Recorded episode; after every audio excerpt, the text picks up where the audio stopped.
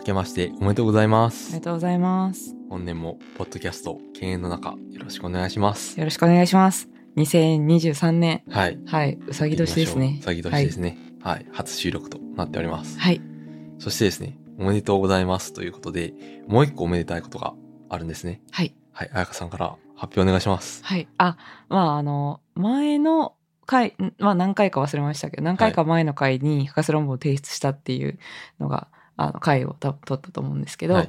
博士論文って提出した後、なんか審査会みたいなのがあるんですね。で、それを年始一発目みたいな感じで、1月4日にやってそう そうそう、1月すごい。4日には先生方がね、あの、ようんあの都合つけて集まってくださって、その、審査会が開かれて一応合格をいただくことができおめでとうございました。ます。ありがとうございます。じゃあもう博士ってことですか？いやいやいや、まあ、まだ ちょっといろいろ、ね、なんかちょっと修正があったりとか、うんあの、経会議にかけるとか、いろいろあるんで、結局確定というか、あのちゃんとしたやつが、その、証書がもらえるのは3月になるんですけど、まあ、あの、一区切りはついたかなという感じです。はいい。いやー、本当に、いや、よまあね。ちょっと感慨深かったです。うんはい。ね、晩は、あの、レストランでお祝いを。そうですね。ねなんかいろいろお祝いセットみたいな感じで。いろいろねや、もう急遽大変だったよ。あの、お花も12時ぐらい、1時過ぎぐらいかな、うんにそれが決まったって言って、で、まさか今日、こう、そんなね、お祝いな感じになると思ってなかったから、うん。とりあえず発表を疲れで、あの、レストランちょっと予約してたんだよね。うん。うん、で、でも急遽ちょっと、今からプレートとか書いてもらえませんかね 博士おめでとうっていうのをしてね。はい。プレートも作ってもらって、あとお花も買ってもらってね。で、あと何でしたっけ？あ、なんか、あのドンキで買った。ううちは？いや、お、おめでとうあ、おめでとううの横断幕みたいな あいやたすきたすきか。たたすきねタ。スキーね。それでタスキーを用意してくれたり。まあ、ドンキ行ってパーティーグッズみたいなところで探して、なんかめでたいものねえかお めでたいもの。な。で、いや、これ、なんか祝おめでとうみたいなたすき、もう宴会とかでしか見ないけど、うんうんでもこれもう人生の中で、このぐらいめでたいことって、なかなかないぞと思って、ちょっと買ってみるかと思って、したらレストランでつけてくれまましたね。すはい。はい。いい記念写真が撮れました。しかもなんか、こう、うちわも作ってくれたんですよ、ね。あ、そうだね。そうだね。うんそれはね、ちょっと間に合わなかった。レストランのあの会には間に合わなかったので、こう、後日というか、まあ、帰ってきまあ、てから家に帰ってきてからね完成。させましたね。そう、ドクター彩香っていう、あの、なんだろう、こう、あるじゃないですか、ジャニーズの応援とかで、あの、なんか、キラキラの文字が貼ってある大きなうちわ、あれをなんか作ってくれて、で、裏には博士。博士、漢字でね。めっちゃレタリングしてあるやつね。そうそうそうそう。いや、ちょっと本当にびっくりしました。そこまで言われることあると思って。いや、もうこれはなんか祝うチャンスだと思って。うん、うん。うんいや、でも嬉しかったです、すごい。うん。なんか、私よりも、私、りょう、りょうへいさんの方が喜んでくれたぐらいの、くらい喜んでくれたし、あの、りょうへいくん、りょうへいさんのご両親がすごい喜んで、うう確かにね、あの、実家に帰省したあの直後だったので、うんうん。それで4日に審査あるんだ、みたいな話もしてたから、それでね、急になんか、あの、そこの前話してたやつだけど、合格したらしいよ、って言ったら、めっちゃ喜んでましたね。はい。はい。まあもちろん私も後々自分の両親にも伝えたんですけど、うんうん先にりょうへいさんの両親の方からうちの両親に 伝わっていたっていう。おめでとうございます。疑似家ラインが、そうそうそうそうでそう伝。わってしまうとい。そううそうそう。私まだ自分の親に言ってないっていう。いや、私終わった後結構忙しくて、うんうんまあやることいっぱいあったんですよ、ね。僕はなんか暇だっったんで、あの、あなんか合格したらしいよ、つって言ったら、なんか、こう、そっちの LINE で伝わってしまってまさかの。うんうん。すいませんでした。はい。いや、でも本当に嬉しかったです。うんありがとうございます。いいい。や、まあなんか正直、スタートラインに立ったっていう感じの方が強いうん。ので、なんかそんな、こう、多分一人だったらこんなに喜んでなかったなって思うんですよね。だから、良平さんとか周りの人たちが喜んでくれてるのを見て、あ、うんなんかめでてえのかもしれねえ、みたいな 気持ちになりました。ちなみにですね、ね、この、ポッドキャスト聞いてる人はもしかしたら知らないかもしれないで、博士って何ですかっていうこと聞いていいですか？博士って博士号っ何ですか？て何？博士号って何？な、何 ?PhD ってもいいよね。PhD と同じこと？PhD、まあ、ドクそうだね。ドクター・オブ・フィロソフィーで PhD ですね。それなんか資格？学、学位？学位です。なるほど。うん。あが大学を卒業したら、うんうんあの、なん学部の学位がもらえますうんよね。うんうんで、修士修了したら修士の学位がもらえますよね。うんで、博士課程を修了して、まあ、論文審査とかに合格すると、博士号っていうのがもらえるんですけど、博士号とは何かを一言でな、なんて言ったらいいんだろう。げ現物としてはさ、その修了証明書みたいなのがあるはいはい。っていう意味では、そうなんか、その学生、なんだろう、いわゆるこの学士を持っている人のものとも実態的には一緒なわけですよね。まあ、そうですね。はい。ただまあ、その、なんだろう。な、何があるんですかね？なやっぱ研究の世界では、なんだろう、まあパスポートじゃないけど、こう、うんやっぱ研究を一人前にできるということの証明として、うんそうですね。はいなん。か使われている、まあ分野が多そうですよね。うん。まあ、なんか今、ウィキペディアでちょっと調べてみたんですけど、多くの国の、えー高等教育機関体系の中で与えられる学位のうち最高位のものである、だそうです。はい。で、まあ、あの、まあそんな感じなのかな。はい。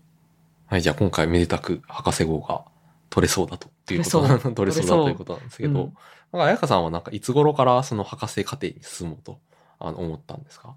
まあ中学とか高校の頃から。いや、全然なんか、そんな昔じゃないですね。あの、かん、うん、想像してもね、いなかったうん。と思います。そそういう意味では。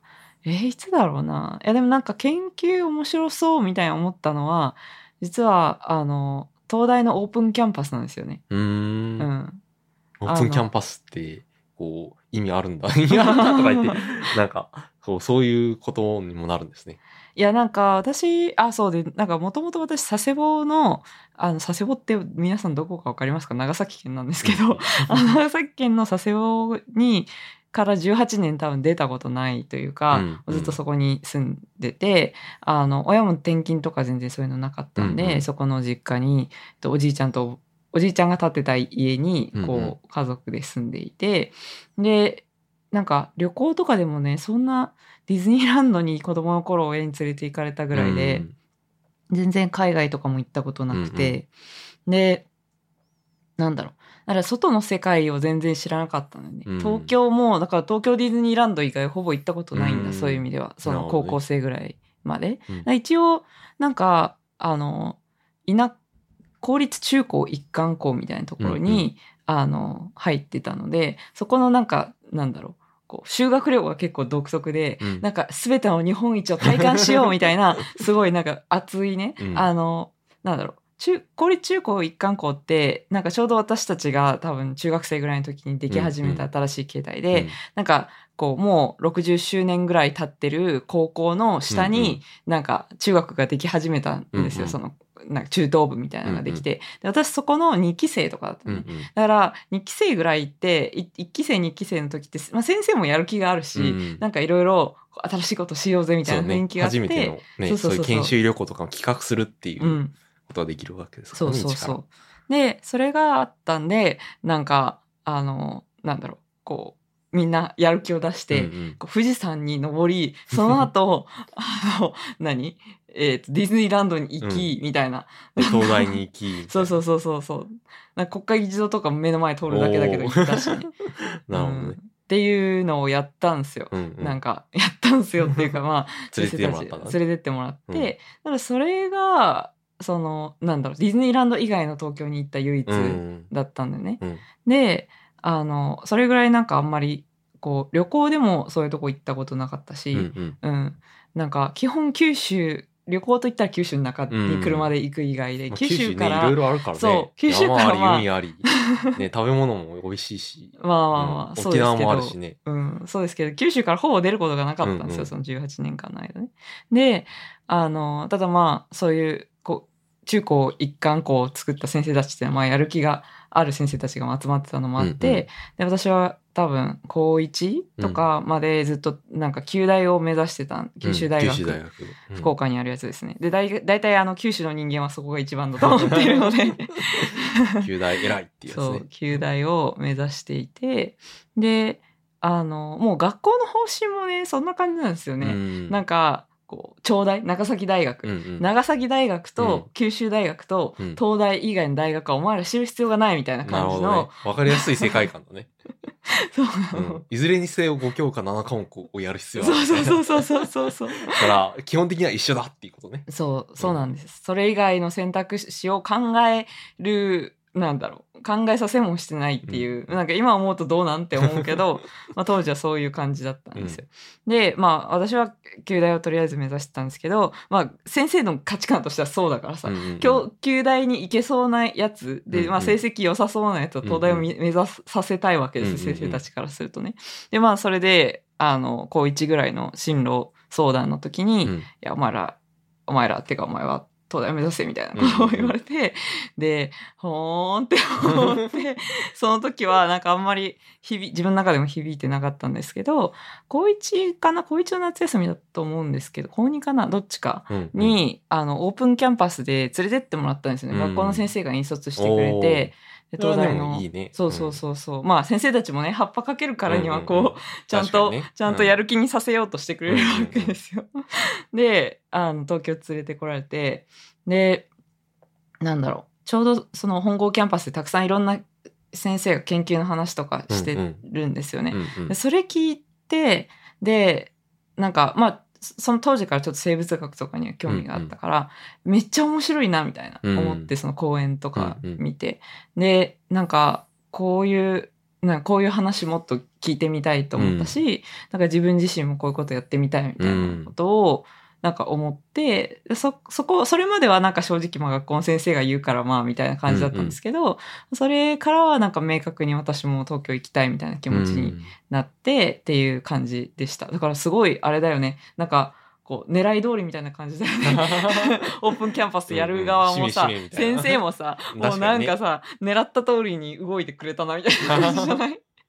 いや、でもよかったね。その、ね、オープンキャンパスで講演頼まれる先生もさ、うんその普段の研究の業務もありつつ、なんかいろいろ準備してくれたわけで、うんでもなんかこうして、あの、ね、一人の研究者、生まれたわけで。こうして一人の博士が生まれた 確かにね、そう考えるとすごい、に。うん。いや、全く考えたことなかったんですよ。そもそもなんか、あの、私は両親ともに、あの、高校卒業してそのまま働いてて、うんうんで、なんか、でも両親はすごい、なんだろう、こう、大学までは自分たちはいろいろ経済的な理由とかうん。で、あの、行かせ、自分が行くことができなかったから、うんうんあの、子供は大学には行かせたいって思ってたんですよね、うんうんすごい。で、だからといって別に全然教育パパママでは一切なかったし、もうマジ、あの、なんかじ、あんたは自己責任で生きていきなさいみたいな。自己責任っていうことだけを教えられて育てられたんだけど、私。そうそう。で、なんか、あの、なんだろう。だから全然そういう親からのプレッシャーがあったわけじゃうんうんなかったんだけど。まあ塾とかもね、ほとんどうん行ってなかった。そうね。まあ一応なんか自習室とか使わせてもらってたから、うんうん進学実績にはなったって そうそう、進学実績にはなったんだけど、うんうんそうそうそう。なんかまあそんな感じで、だからこう、周りにもあんまり大学行ってる人がいない環境だったから、うんそもそも自分が東大を目指せるっていうこと自自体があんまり信じられない環境ではうんあったんだよね。なんか状況として。うんうんまあでもそのオープンキャンパス行って、うんなんかすごい楽しそう、こういうことやってみたいみたいな思ったことがやっぱりすごい大きかったなって今思い返すと思うかな。それでそのままね、研究して博士まで取っちゃうんだから、いやすごいねなんかすごいよね。すごいよねって自分で言ったら一直。線じゃないですか。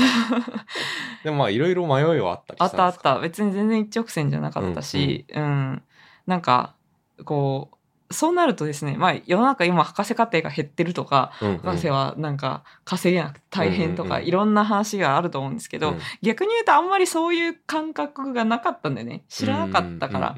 で、し、こう、なんだろう。茨の道だぞみたいな感覚も、うんうんまあもちろん中にいたらね、あの、大学に入ってから知ることになるんだけど、うんうんでもなんか、最初の動機の時点では、そあそういうことあんまり知らなかったのね。まあ親も知らないし、私も知らないから、まあ、それもあって、親もなんかあんま止めたりしなかったんだと思う。うんなるほど修士で就職しとけとか、多分逆にすごい、ご両親が高学歴だったりすると止められたりするのかもしれないんだけど、うんうんうん逆に。他の選択肢とかをね、うんこう知ったりしてるし。そうそうそう。うちの親はマジでなんか、ようわからんけど、まあ頑張れみたいな感じで、ずっと応援してくれてたので。まあ上京するとまあ本当に結構そうなりがちな気はするけどね。まあそうねうんうちもまあ、うん、東京に出た時点で、こう、うんうんよくわからんことやっておるわいっていう。もう僕の場合特にかもしれないけど、うんうんあったのはそうでしたね。それ似てるかもしれない。うんそう、そんな感じでした。え、私はなんかそんな感じの状況ストーリーなんですけど、おう。あ、状況スト状ーリー。況、状況で一旦、うん、そうね。こう。うん。うん、私はそんな感じで、まあ、あの、受験を決意して、うんまあなんか、でも本当運よくって感じでうん。合格することができて、うん。まあ上京したっていう経緯でしたね。りょうえさんは、なんか、りょうえさんも地方から上京組だし、その、そういう有名な私立みたいなところじゃないじゃないですか、出身が。うんなんかど、どんな感じ。で、こう、行こうと思った。ああ、僕はそうだな。まあでもかなり似てる、そのうん。公立、あの高校、公立中高一貫校うんうん。っていうのが一緒なのは結構珍しいと思うんですけど、そんなに全国に多いわけじゃないですからね。うんまあ私本当に出来たてだったから私たちの時期。なんか結構そういう話もあ合うよね。うん なんだろう、うん学校のなんか思い出話とか聞いても、うん。なんか結構似た話、やっぱちょっと尖ったというか、こうやる気のある先生が多くて、うん。すごい楽しかったなっていうのもそうだし、うんうん。なんか受験対策とかもあんまりこう確立されていなかったから、正直。うんうん、かなり、なんかたまたま というか、その、ちょっとパズルっぽいあの適正検査、うんあの、うん入試があるんですね。その中学のあの時点で。あ、中、中高一貫にそ、そうの中間入るの一貫に入るための。うんうん。なんかそれも結構、なんだろうな。僕はなんか漢字ドリルとか勉強勉強して、こうなんか効果あったのかなとかあれもね、思いつつ結構運的なところありますよね。うんあの、ねなんだろう、建前上は普通の中学入試みたいな試験をやっちゃいけないことになってるから、効率だからねなん。効率だから。う。うんんうんだから、こう、小論文とその適正検査っていうよくわかんない、うんうんうんうんなんか、こう、そうね。なんだろう、いわゆる多分中学受験した人からすると多分簡単なんじゃないかなとは思うんですけど、まあそういうなんかパズルみたいな問題を解かされるっていう。まあなんか、なんかそういう、なんだろう、考えたりすることが好きなっていう意味では、まあ、あ向いてたろうなと思うけど、うんうん。なんかこうガチで、あの、入試対策とかがしっかりしてきた後の時代にまた受けて受かったかというとちょっとわからないなっていうのは。ね、うん、そう、うん。だから、りょうえさんも3期生とかなんですよね。そうだね。うん。だからかなりできてすぐで、まだ多うんうん。う分対策が確立してない頃だったから、うんうんうん。その入れたのも私も結構運があったなってうんうんうん。思いますね。確かに。ちょっと状況話から中学から始めちゃったけど。中学から始めちゃった。ねえでもなんかでも私もうん。中学、中高というかまあわかんないですけど、うんうん。そのいいた環境にいなかったら九州から出てなかったんじゃないかなと思う、うんうんうん思いますねやっぱりね。ううん。んまあ、ちなみにな、この辺の話は、あの、次に出る予定の、あの、うん内越くんゲストの回うんうんにも、あの、一緒に聞いてもらえると、すごく、はいあの、なんだろう。まあ、なんか繋がるかなうとはんうん思います。まあ、はい僕らのあの個人的な話なんですけど、あ、こういう人たちが話してるんだっていううん話うんとして、こう、参考になるというか、面白いかなと思います。はい。で、戻ると、そうだな。うん、まあ僕もなんか、東京大学に行きたかった理由っていうのは、やっぱでも、僕の場合はなんかよりその東京って街うんが面白くて、何度か行ったことあったり、うん。そのまあ研修もそうだけど、なんか旅行でも友達と一緒。に行って、えなんか。渋谷とか新宿とかの街とかを、うん。こう、なんか、なんだ、あ、こんなところあるのかうんとか、うんなんか美術館とかも結構その好きだった。地元のなんか結構家から近くに、まあこれそれは結構ラッキーだったんだけど、うん。岡山県立美術館っていう美術館があって、なんか行ってたんだよね。まあそれもマジ近くにあるから、図書館、うん美術館みたいな感じで行ってた。うん。なんかでもそれはかなり、なんか運が、運が良かったっていうかなんか面白い体験だったかなと思うんだけど、うんなんかその延長で東京にはすっげえでっかい美術館があるらしいぞっつって言って、うんうん行ってみたんだよね。うんで、そしたら、いや、なんか、ちょっとインスピレーションというか、うん、いや、まあなんか、うん、都市というか、こんな集積されている場所っていうのはなかなかないぞと。うんその東京にしかね。うんだから、まあ、ここで、こう、大学生活を過ごすっていうのは結構意味がありそうだ、みたういなんうんことを思ったんですよね。で、まあ、なんかそこから、まあ、勉強をしようってことになって、うんまあ、勉強して、うんうん。まあでもどうだろうな。なんか、それも割と、うん、こう、僕はなんかあんまりこう、苦しんで辛い勉強をしたっていう感覚がそんなにこう、なくて、まあなんかこれはちょっとどう聞こえるかわからないんで、うんうんなんかまあ、あの、あれなんですけど、ううん。ん。まあでもなんか正直に言うと、結構、なんかまあ楽しくやってたなっていう感じはある。なんかなんか教えるのも好きだうん。ったし、友達を集めて、なんか勉強合宿みたいなのやってたんうん。でもなんか一人人でやってもなんか面白くないし、うんうん。っていうことで、まあなんか朝、早朝に友達とファミレスで勉強したりとうんうかん。もしたし、うん。なんか、うん、そういう自習空間をね、友達と開拓して、ここはいいらしい。ここはクーラーがえ効いていて。ミミスドとかってことですか？あ、水戸とかもそうだし、なんか障害学習センターって岡山にあーはいはいはい。あるんだよね。自転車でちょっと行ったところで。うん。で、なんかそこはなんか何時までなんかクーラーが効いていて、うん。う んどうだこうだみたいな、ここにはなんかいい椅子があるぞみたいな。うん。ことを共有してなんかやってたし、あとそのさっき言ったが勉強合宿っていうのは、あうん。の、東進ハイスクールっていうね、うん。あの、今で塩の先生がいるところですけど、あの、あそこの模試があったんですね。うんあれ、東大模試とか受けて、なんか判定によって、あの、招待してくれると。うんまあ、要は、あの、実績稼ぎでなんですけど、塾にとってはね。うんでもまあ僕らにとっては、まあお金払わずに、うんこう有名な先生の、あの、講義に行けるっていうのはすごいいいわけですよ。うんうんで、じゃあそれに行こうじゃないかって思ったけど、まあ、当然のように大阪と東京しかありませんって言われるんですね。そんなんね、何日もい行けないから、うん。どうするんですかっていう人のために DVD を送ってあげてもいいですよみたいなことが書いてあって、うんうん。いいじゃんと思って、で、じゃあ俺数学と物理を申し込もうと。うん。そしたらなんか友達が、いや俺もなんかなんとか判定とか、まあ C 判定 B 判定とかによって何枚もらえるか決まるんですよね。へえそうなんだ。そう。で、それで、じゃあ、じゃあ俺社会取るわ、みたいな感じで、うんみんな分散してこう取ったわけです。で、これみんなで見ればよくねって言って、うんで、なんか、あの、県の施設みたいなところうんを、あの、借りて、じゃあ合宿しようって言って、勝手に。で、あの、生徒だけで、うん。あの、合宿をしたんですね。うんまあ、それはまあ割り勘で、まあ、その、ね、本当に、あの、公営の施設なんですごい安いんで、まあ、親に出してもらって、みんなで、まあ、無料で勉強合宿をしたわけですね。おーで、そしたらなんか、先生とかも、なんか、まあ多分なんか、そういう、そこまでやる人は珍しかったのかなとうん。は思うんですけど、なんか、見学というかなんか、来てくれて、うんうん。で、なんかこう、ちょっと講義もしてくれるわけです、うんお前らやっとるなみたいな感じ。そうそうそうで、まあ今思うと、なんか先生も、なんかそんな予備校の、なんか授業とか見る機会ないわけじゃないですか。ああ確かに受験対策の、うんうん。あの、東大に特化したような講義をこうしてくれるのを聞く機会ないわけじゃないですか。まあちょっと偵察の意味はなと思いますけど、うん。まあなんかそんな感じで結構、あの楽しくやっておりました。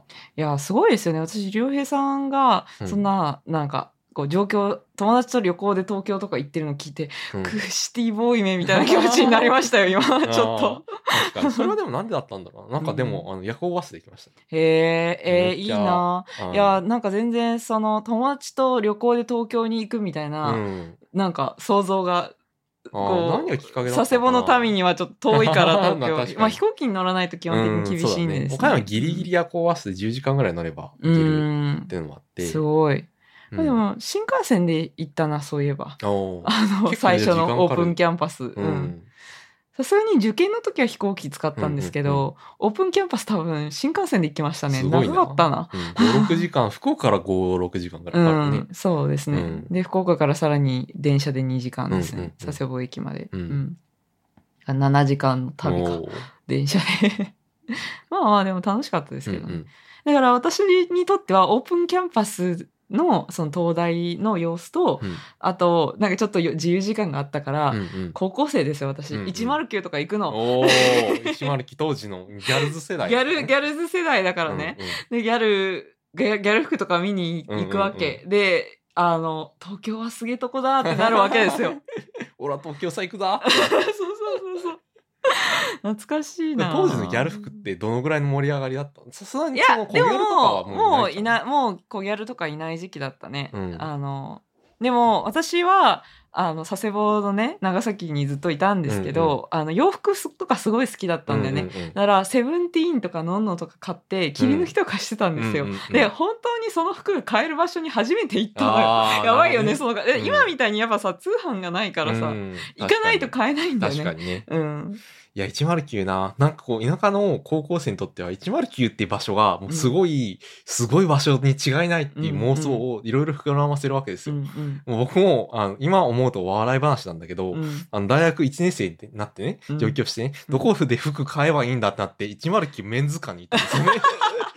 だいぶ面白いじゃないですか、その時点で。ギャル王になりたいのかっていうね。あの、自販機メンズ館に、うんあの、まあ、当時行ったことある人っていうのは非常に少ないと思うんで、一応解説をすると、うんまあ、そうですね、ギャルファ、ギャルオーファッションの服しか売ってないんですよ。で、なんだこれはみたいな。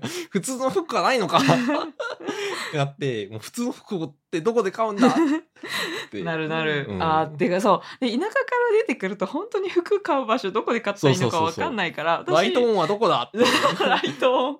確かに。まあ、イオンしかないんですよ、基本的に。だから、うんイオンがない時点で、んつん、積むんですよね。そうそうそう都会にはイオンがないっていう。なんだあの、おいおいっていう建物はみたいな。あ、丸いのことね。あ、そう、おいおいだと思ってた。ベタだけどね。ベタだよ。よね。ネットがないから、そう、ネットがないの今上京する人は、うんあるあるを先に知ると思うんですよ。確かにねおいおいじゃねえよっていうのを先に知るんですけど、うん。あの、普通に素直にやるんですよね。わかるわかる。ねやらかすよね。本当うにん。それはありましたね。うん。懐かしいな。懐かしいね、その感覚。いや、うんわかんなすぎてさ、私、あの、地元の高校から何人かで上京してたんですけど、うんうんうんその何人かでみんなで服買いに行ったから、可愛いよね。めっちゃ可愛い。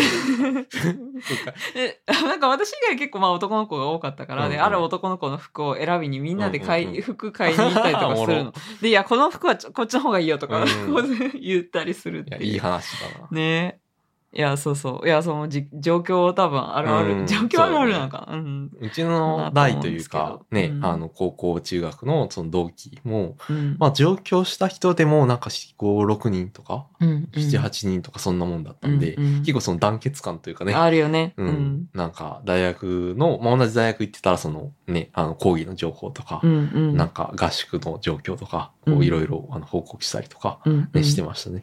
でもやっぱり田舎から出てくると、なんだろう、東京にずっといた人たちの、うんなんか、こう、これが普通感に打ちのめされませんか？ああ、そうね。確かに。生まれた時から東京にいた人がいる。まあ、うんそれはそう、それはそうなんだけどさ、それはいるんだろうけどさ、うんなんかちょっとびっくりするっていうか、まあ、特に、そのやっぱ東大はそういう周りの進学校からの入学者がすごい数がやっぱ多いじゃないですか。うんうんで、みんないろいろ詳しいんですよね。東大のシステムについて。こっちは初めてなのに、なんかもう友達とかから聞いて知ってるみたいな。うんなんかみんな友達もいいっぱいいるみたいな。どうしようみたいな。確かにね。いやー、そうだね。なんか一番最初のね、自己紹介とかで、もうすでにこう学校名を聞いたら、あ、うんああいう学校ねってみんな知ってるみたいなのを、うんうんうんえ、どういうこと？どういうこと？みたいな感じで、なんかね、そわそわして。そうそうそう。やっぱ佐世保から出てくるとみんな知らないから、うん佐世保っていうとみんなハウステンボスとか、佐世保バーガー。佐世保バーガーとか言って、あ、そうそうそう、それです、みたいな。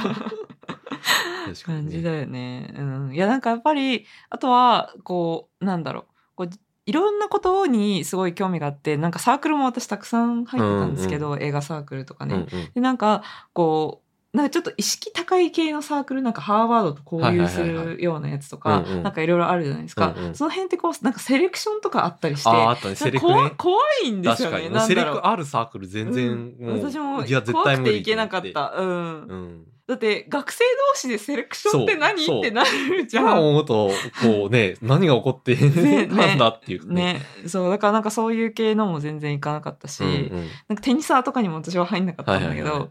なんかやっぱこう、怖かったね。そういうこう、うん。慣れてる人たちが。うんうん。うん。なんかそういうのもあって、本当は、なんだろう、留学とかも当時からちょっとは興味あったんだけど、うんうんうん。自分よりやっぱ圧倒的に英語ができる人たちが周りに多いわけで、うん。確かにね。なんか私は本当に受験英語しか知らなくて、うんうんうん。なんかだだったのもあってなんか本当に自分がやりたいことっていうのなんかあんまりこうなん出せなかったなって今振り返るとちょっと思うかも、うんなんかちょっと記憶大学1 2年れしそうそう12年生の時は、でなんかそんな時にまたなんかこうなんだろうこう講義というかを聞いて、うんうんうん。なんかやっぱちょっと研究自分でもやってみたいなみたいなうん思うことがあって、でなんか大学2年生とか3年生ぐらいからうんうん。研究を始めたっていうのがあったんですけど、それはやっぱりなんだろう。こう研究室の中ってあんまりそういうなんだろう。こう東大ヒエラないヒエラルキーみたいなのを感じなかった。感じずに済んだというか、うん。まあ、自分がその先生に何か教えてもらえるっていう感じの状態だったからなんかそれもあってだからなんか地方出身だったからこそ、うんうん。なんか早めに研究始めたっていうのもあったかもしれないです、その周りに対する焦燥感みたいなのもあったし、まあなんかやりたいことに素直に選択していくと、そこにたどり着けたっていううんうん。のもあるのかな。そうですね。うん。まあなんか、留学、まあなんか、今振り返ると、例えばそこで、いや、まあ留学行って海外で研究始めようみたいなうんうん選択肢もあったけど、なんか、こう、それより、こう、今素直にここにいる場所から研究を始める方法っていうのを探してるっていうのは、まあ感じだかなそうそうかな。うん。うんまあというか留学とかにも興味あったんだけどそっちは学部生の時には全く手が出せなかったっていうか、あのまあ要件的にも。うんうん、うんなんかまあ自分の状況的にうん。うんうもん。あれだったし、なんかもう周りがなんか帰国子女みたいな人もいっぱいいまあるし、東京来る時点ですでに留学だから。な。あそうそうそうなの。そうなんです。いやそれ本当分かってほしいんだけど、うんうん。東京出身の人に もうこっちは留学してんだよとりあえず。確かに。こっからさらに別の場所に行くっていうのが、うん。なんか、いや、そもそもまだ東京エンジョイしてませんうん、し、そうそうそう。みたいうな。そそうそうそうなんですよ、うん。そういう感じもあるよね。うんそれ。なそうそうだったんです。でもやっぱ研究してると海外 PhD 行きたいみたいな人に出会う機会が増えるんですよ、確かに。でなんかこう私はそれこそ学部4年生の時かな、うん。になんかこうオイストのサイエンスチャレンジみたいなのに参加したんですよでそれは春にやってるおいしそうっていうのは沖縄の。沖縄の、うん。はい、大学院大学ですごいあのキャンパスもめっちゃかっこよくて、あの研究もバリバリできる実績があるうん有名ね。実績もできるすごいいいとこなんですけど、まあ、そこは大学院からしかないので学部生をそうやって招待したりとかしていて、なんかいろんな分野の本当に自然科学系だったら物理から生物からいろんな人たち、科学もなんかなんやらかんやら全員集まってなんかこう学部生の人たちがオイストで、まあ、どういう研究ができるのかとかいろいろ体験するっていうプログラムが。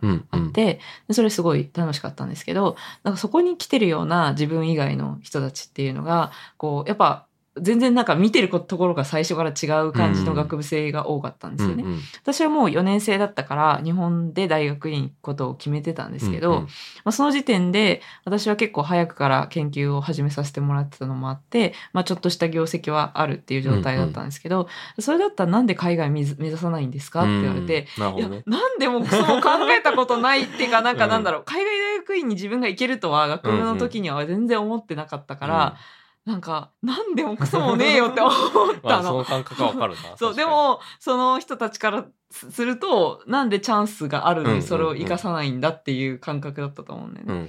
で、そこで、あの、自分が、なんだろう、こう、学部2、3年生の子たちと比べても全然英語ができないっていうことを感じたりとか、なんだろう、頭の中にアイディアがあるのに、英語が喋れないかうらんそれを伝えられないみたいな、経験をして、で、なんかそれから留学を真剣に考えるようになったっていうのはありますね。まあ、煽ってくれたこのおかげかもしれない。なるほどね。まあその人にとってはこう自然な感覚というか、まあ自分はなんかこう、こうでこうで入学選択したけど、うんあなたは結構似た、こう、モチベーション持ってるようだけど、うん。あの、そういうの考えてないのっていうう、んうん。割と純粋な質問だったそうそうそう。いや別に全然煽るつもりその人になかったと思うんですけど、なんかやっぱり東京出身の人がナチュラルに海外を目指すのと、地方から出て東京に来た人がそこからさらにまたそうだね。留学を考えるっていうのはまた別な気がするんですよね。確かにね。うん、まあそれはなんか僕は今外資系の会社にいますけど、うん。それも結構近いものを感じるかな。うん。うん。やっぱなんか、東京、東京の人ってわけじゃないけど、なんか、こう自分の、まあ知り合いとかうん。うん。に、まあその人が東京出身だからっていうことに帰属させる必要はないかもしれないけど、うん。なんかでもなんかすごい、なんだろう、素直に聞かれたんですね。うん。なんかその外資の会社とか、うん。まあ、東京の東大のピあの、学位を持ってるんだったらうん、全然応募できると思うし、うん。まあなんか、英語もまあ喋れるんでしょみたいな。うんうん。僕はなんか海外旅行とか行ったぐらいだったから、うんうん。いやいやとか思ったけど、まあでもいけんのかもしんないみたいな。うんうん。まあ受けてみるか、みたいな感じでこう受けたわけですけど、なんかそういうこう人がいなかったら、なんか目指さなかったというか、なんか考えもしなかっただろうな、みたいな。うん。自分が英語圏で、うん。英語の環境で働くっていうことうんうん。はなんか考えなかったろうなと思うし、うん。ね、それはなんかあんま自分から出てこない発想。まあうん東京にいる時点でもうすでに留学っていうのは、うんなんか自分で言ってて本当にそうだなってうんいうふうにうん思いました。うん。そこですでに一個ジャンプしてるから、なんかそっからっていうのはね、こう、あんまり最初は考えてなかったですね。うんううんん。そうですよね。なんかこう私は学部の時になんかそうやってこう自分からなんかこうなんだろう研究を始めようみたいな感じで始めてみたんですけど良平さんの中でこうエンジニアとしてやってみようって思ったきっかけとかってなんかああります？あ。ままあなんか自分も結構その、まあ脳科学だとか、その神経科学の研究に興味があって、うん。で、まあなんかそういう学部に行って勉強しようかなって思った時期もあったんですけど、うん。うん。まあなんか結構並行していろんな興味をうん。こう探っていて、その大学うん。うん1年生とか、なんかいろんな人にインタビューするサークルとかに入って、あの、まあ本とかも好きで本の編集とかも興味あったから、うんうんなんかそういうインタビューをまとめて本を出版するみたいな、うん。そういうサークルにいたんですね。うん。まあそれはあのメインの活動のうち一つで、うん。もう非常にたくさんの他の活動もしていて、その中でパフェ部をやったりとか、うん。あの、ロシアの、あの、大陸横断の旅行そうに行ったりとですよね。あれか、もすごい、すごかったですよね。とか、うん。その同じメンバーでアメリカを横断してみたり、うん。横断、うん横断部みたいなのできたりとか、うん。こう謎の、あの、面白い人がいっぱいいるサークルだった。うん。で、すごい刺激も受けたんですけど、うん、なんかその中で、こう一人そのインタビューした、あの人うん。が、まああの IT ベンチャーの社長の人で、まあその人が、こう、まあなんか、あの、バイトしに来ないよみたいなう感じで、ん。あ、そうそうサークルのそうですね。それはきっかけですね。はうん。で、えーそこから始まって、で、なんか、あの、まあ、もうちょっと、あの、結構面白くなってきた、あの、バイトの仕事が面白くなってきた時期に、なんか、あの、休学して、1年間やってみたらどう、みたいな話をされて、で、ちょっと、なんか面白そうだな、みたいな。あと、まあ、大学の勉強も、なんかまあ、1年のこう後半になってくると、まあ、こんな感じか、みたいな、うん。こう、謎の舐めが発生してるんですね。ダメが発生しまああるあるだと思うんですけど、ううん。ん。で、なんかちょっとやってみようかな、みたいな感じで、うんあの、休学をして、うん。で、そこで働くことになって、みたいな。うん。だからもう、なんか、まあ、同級生が普通にまだ大学行ってる時に休学してフルタイムで働いてたそう、だからサークルとこかも全部やめなきゃいけなくなって、うんうんまあなんかそれはちょっとなんか寂しかったけどね。うんううん。んまあ特にあのバンドサークルだったんで、うんまあ2年3年ってなって、こういろんなこうバンドに誘われるみたいな時期だったんですけど、まあなんか、まあ自分の中でもなんかサークルうの人間関係とかは、こう、別になんかサークルを辞めたとして、こう、終わらないっていう謎のこう確信というかうんうん。はあって、まあなんか友達であり続けることができるんだったら、うん。まあそのなんか1年お休みするうんっていうのは、まあなんか、うん、そんなに、こう、ね、なそれよりも結構面白い体験っていうのがお大きそうだなと思って、うん。で、始めたんですね。うんうん。で、1年間、この、まあインターンシップみたいな形でうん。働かせてもらって、まあすごい、なんかそれは、あの、いい体験というか、ありがたかったですね。そこで初めて、あの、海外にも行ったし、うん行かせてもらったし、うん、なんかそういう経験を経て、また大学に戻ってきて、で、えーまあ学部選択では、まあそういうエンジニアリングうをもっと、あのちゃんと勉強してみようと。うんうん。あの。なんか言語とか作ってましたよねその。あ、いや、言語というのは、まあ、ライブブラリーですね。うん、まあ、で、かつ、まあ、僕が最初に、一番最初に作ったっていうよりは、その、まあ、一緒の時期に、あの、同時期にインターンしてた友達が作ったものを、まあ、僕が、その、発展させる形で、うんうん。あの、まあ、広めていったり、まあ、それを、あの、まあ、本とかを、まあ、書く。まあ、うん。一章とか二章とか、うん。部分的ですけど、まあ、書いたりとか。いやでもめちゃくちゃすごいですよねうんそれは 結構なんか面白いことやらせてももらったなとは。まあ、なんかもう、本当に僕がやったっていう感じでは全然ないんですけど、まあ、そこで、こう、こう面白い経験をたくさんさせてもらったなっていう感じはしますね。うん。すみませんなんか遮っちゃったそれであいえいえ学部があ、そうそうそうそう。うん。で、なんかその大学に戻って、戻ってきた時に、まあ、一応まだ選択肢があったんですね。そうん。の、神経学とか脳科学とか面白そうだし、うんうん。あの、それをちゃんと勉強しようかなっていうのと、まあそのプログラミングっていうのをこうしっかり学んで、うんあの見ようかなっていうことで、まあ、プログラミングはその会社に入って、まあ、仕事として、こう勉強しながらこうやったりしていて、うん。で、なんかそれをこう、もうやったしなみたいな気持ちもあったけど、うん。やっぱその、なんだ、実地というか、そのリアルな現場で、あの、ちょっとやらせてもらったことを、なんかもっと体系的に勉強したら、うんなんかより深く学べるんじゃないかみたいな。うんその、普通の人は、その、それ、逆の順番じゃないですか。うん勉強してから仕事するわけだけど、うん仕事をしてっていうか、まあ、し終わってってわけじゃなくて、続けてたんで、仕事は。うんうんなんで、こうしながら、こう勉強するっていうのは結構、より面白いんじゃないかと思って、エンジニアリングの仕事、あの、分野に、こう、あの、進もうと思って学部を選択したと。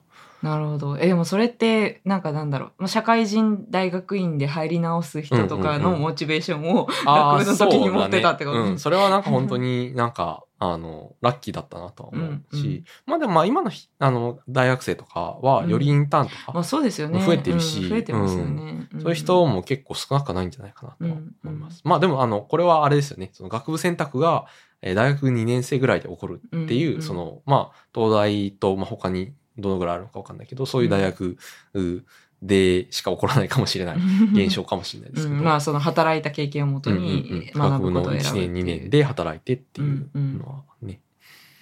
うん。まあなんかいろいろラッキーが重なって、うんあの、うんまあ、あの、エンジニアリングをもうちょっと勉強しようっていうことになるわけですね。なるほど。ういやーでも学部の時お互いいろいろめちゃくちゃいろんなことまあやってましたよそうだね。うん。うんまあでもなんかそれはなんかす自分たちにとってはすごい自然だったとは思う。まあそうですね、うん。うん私はでも親からかなり心配されてま。心配されてたっていうのはなんか「えあんたもう次から次に予定を詰め込んで」みたいな予定詰め込みすぎだと思われてた。うん。まあそれは俺も一緒だな。うんうん確かこうもっとなんか あの予定に余裕を持ちなさいみたいな。そうね。うん。ササークル3つも4つもやってたじゃんお互い、うんうんうん確かに。私はなんか暗闇を作るサークルとかやってました、ね、おお。暗闇を作話ってポッドキャストしたことあったっけ？ないかもししれない。もしかしたら、うん。ああもしうん。多分したことないんじゃないか。なすげえ中二病みたいな名前に聞こえて暗闇闇を作るさ。闇を作るまああの「ダイアログ・イン・ザ・ダーク」っていう、うんうん。あのドイツの心理学者が提唱した、うん。あの暗い中でその視覚をを奪ってその聴覚とか、うんうん。あの味覚とか、あと触覚とかをと研ぎ澄ますみたいな、うんうん。そういうあの、まあワークショップがあって、それを駒場祭とか、まあ、学園祭でやろうっていう、うんうんうん。そういうサークルでだからもう必死に部屋部屋を目張りして暗くして、うんうん。その中にこう日本庭園を作るみたいな。うん。で元は教室でみたいな。一応そのオリジナルというか、はい。あの、バージョンが外苑前だっけ？なんか、あそう今はでも常常設設されてたんがですよね。なくなっちゃったんですけど、はい。あの体体験は今うんもうんうん。多分できると思うので、うん。あのもし興味あったある方は調べていただきたいんですけど、まあそんな感じでもう本当に本本来はあの全盲の目目が見えない方がアテンドもしてくださるんですけど、あの我々の場合はなんかもうちょっとなんかうちらが頑張ってこう地形を覚えてなるほどね。なるほどね。アテンドするっていう,、そういう感じでしたね。まあ地形って言っても教室の中だから、うんうんあの本家の例えば外苑前にあったものとかと比べると全然狭いんで、うん。あれなんですけど。なんでそれをやろうってなったの？なんでだろうね。まあみんなでそれこそダイアログ・イン・ザ・ダークを見に行って、うんうんで、それでかな。なんでみんなで行くことになったの？それはなんかノリで。なんで、まあ確かにね、な結構カジュアルに行ける感じで、うんまあなんか脱出ゲーム的なあそうぐらいの感じで行った記憶もある。僕も同じ時期に多分行ってると思うんだけど。そうそう。で、それをまあ自分たちでやろうっていうサークルをやってたり、あとは結構教育系の、うん。あの、学生団体みたいなのが当時流行ったんお流行ってたね。まあ今もあるとは思うけう。ん、今もあると思うんですけど、そういうなんかこう NPO の真似事みたいな感じですね。うんうんうん何か一つこう自分たちでこう解きたい課題みたいなのをこう見つけて、まあ割とその教育に興味を持った人たちが集まったサークルで、あの、いろんなこうワークショップとかがちょうど多分流行り始めた時期だったから、そういうワークショップとかゲーミフィケーションみたいなものに興味を持って、いろいろなんかね、なんかそれこそマシュマロチャレンジみたいなマシュマロのを、なんだっけマシュマロとパスタとをそうそうそう。使って高いタワーを作りなさい作るみたいな、そうそううそうそうそう。なんかそういうところから始まって、もう少しオリジナルの。うんうん。あの、ものを作ったりして、なんか、あの、いろんな、その、ワークショップ研究者の人と実際一緒に仕事させてもらったり、そういう、あん関係で企業とコラボさせてもらったりとかして、そういうのがかなり楽しかったのは楽しかったっていうか、もうめちゃくちゃいろんなことやってましたね。そういう意味では、ずっと研究だけやってたって感じではないかもしれないね、私の場合は。うん。なるほど。ね。うん。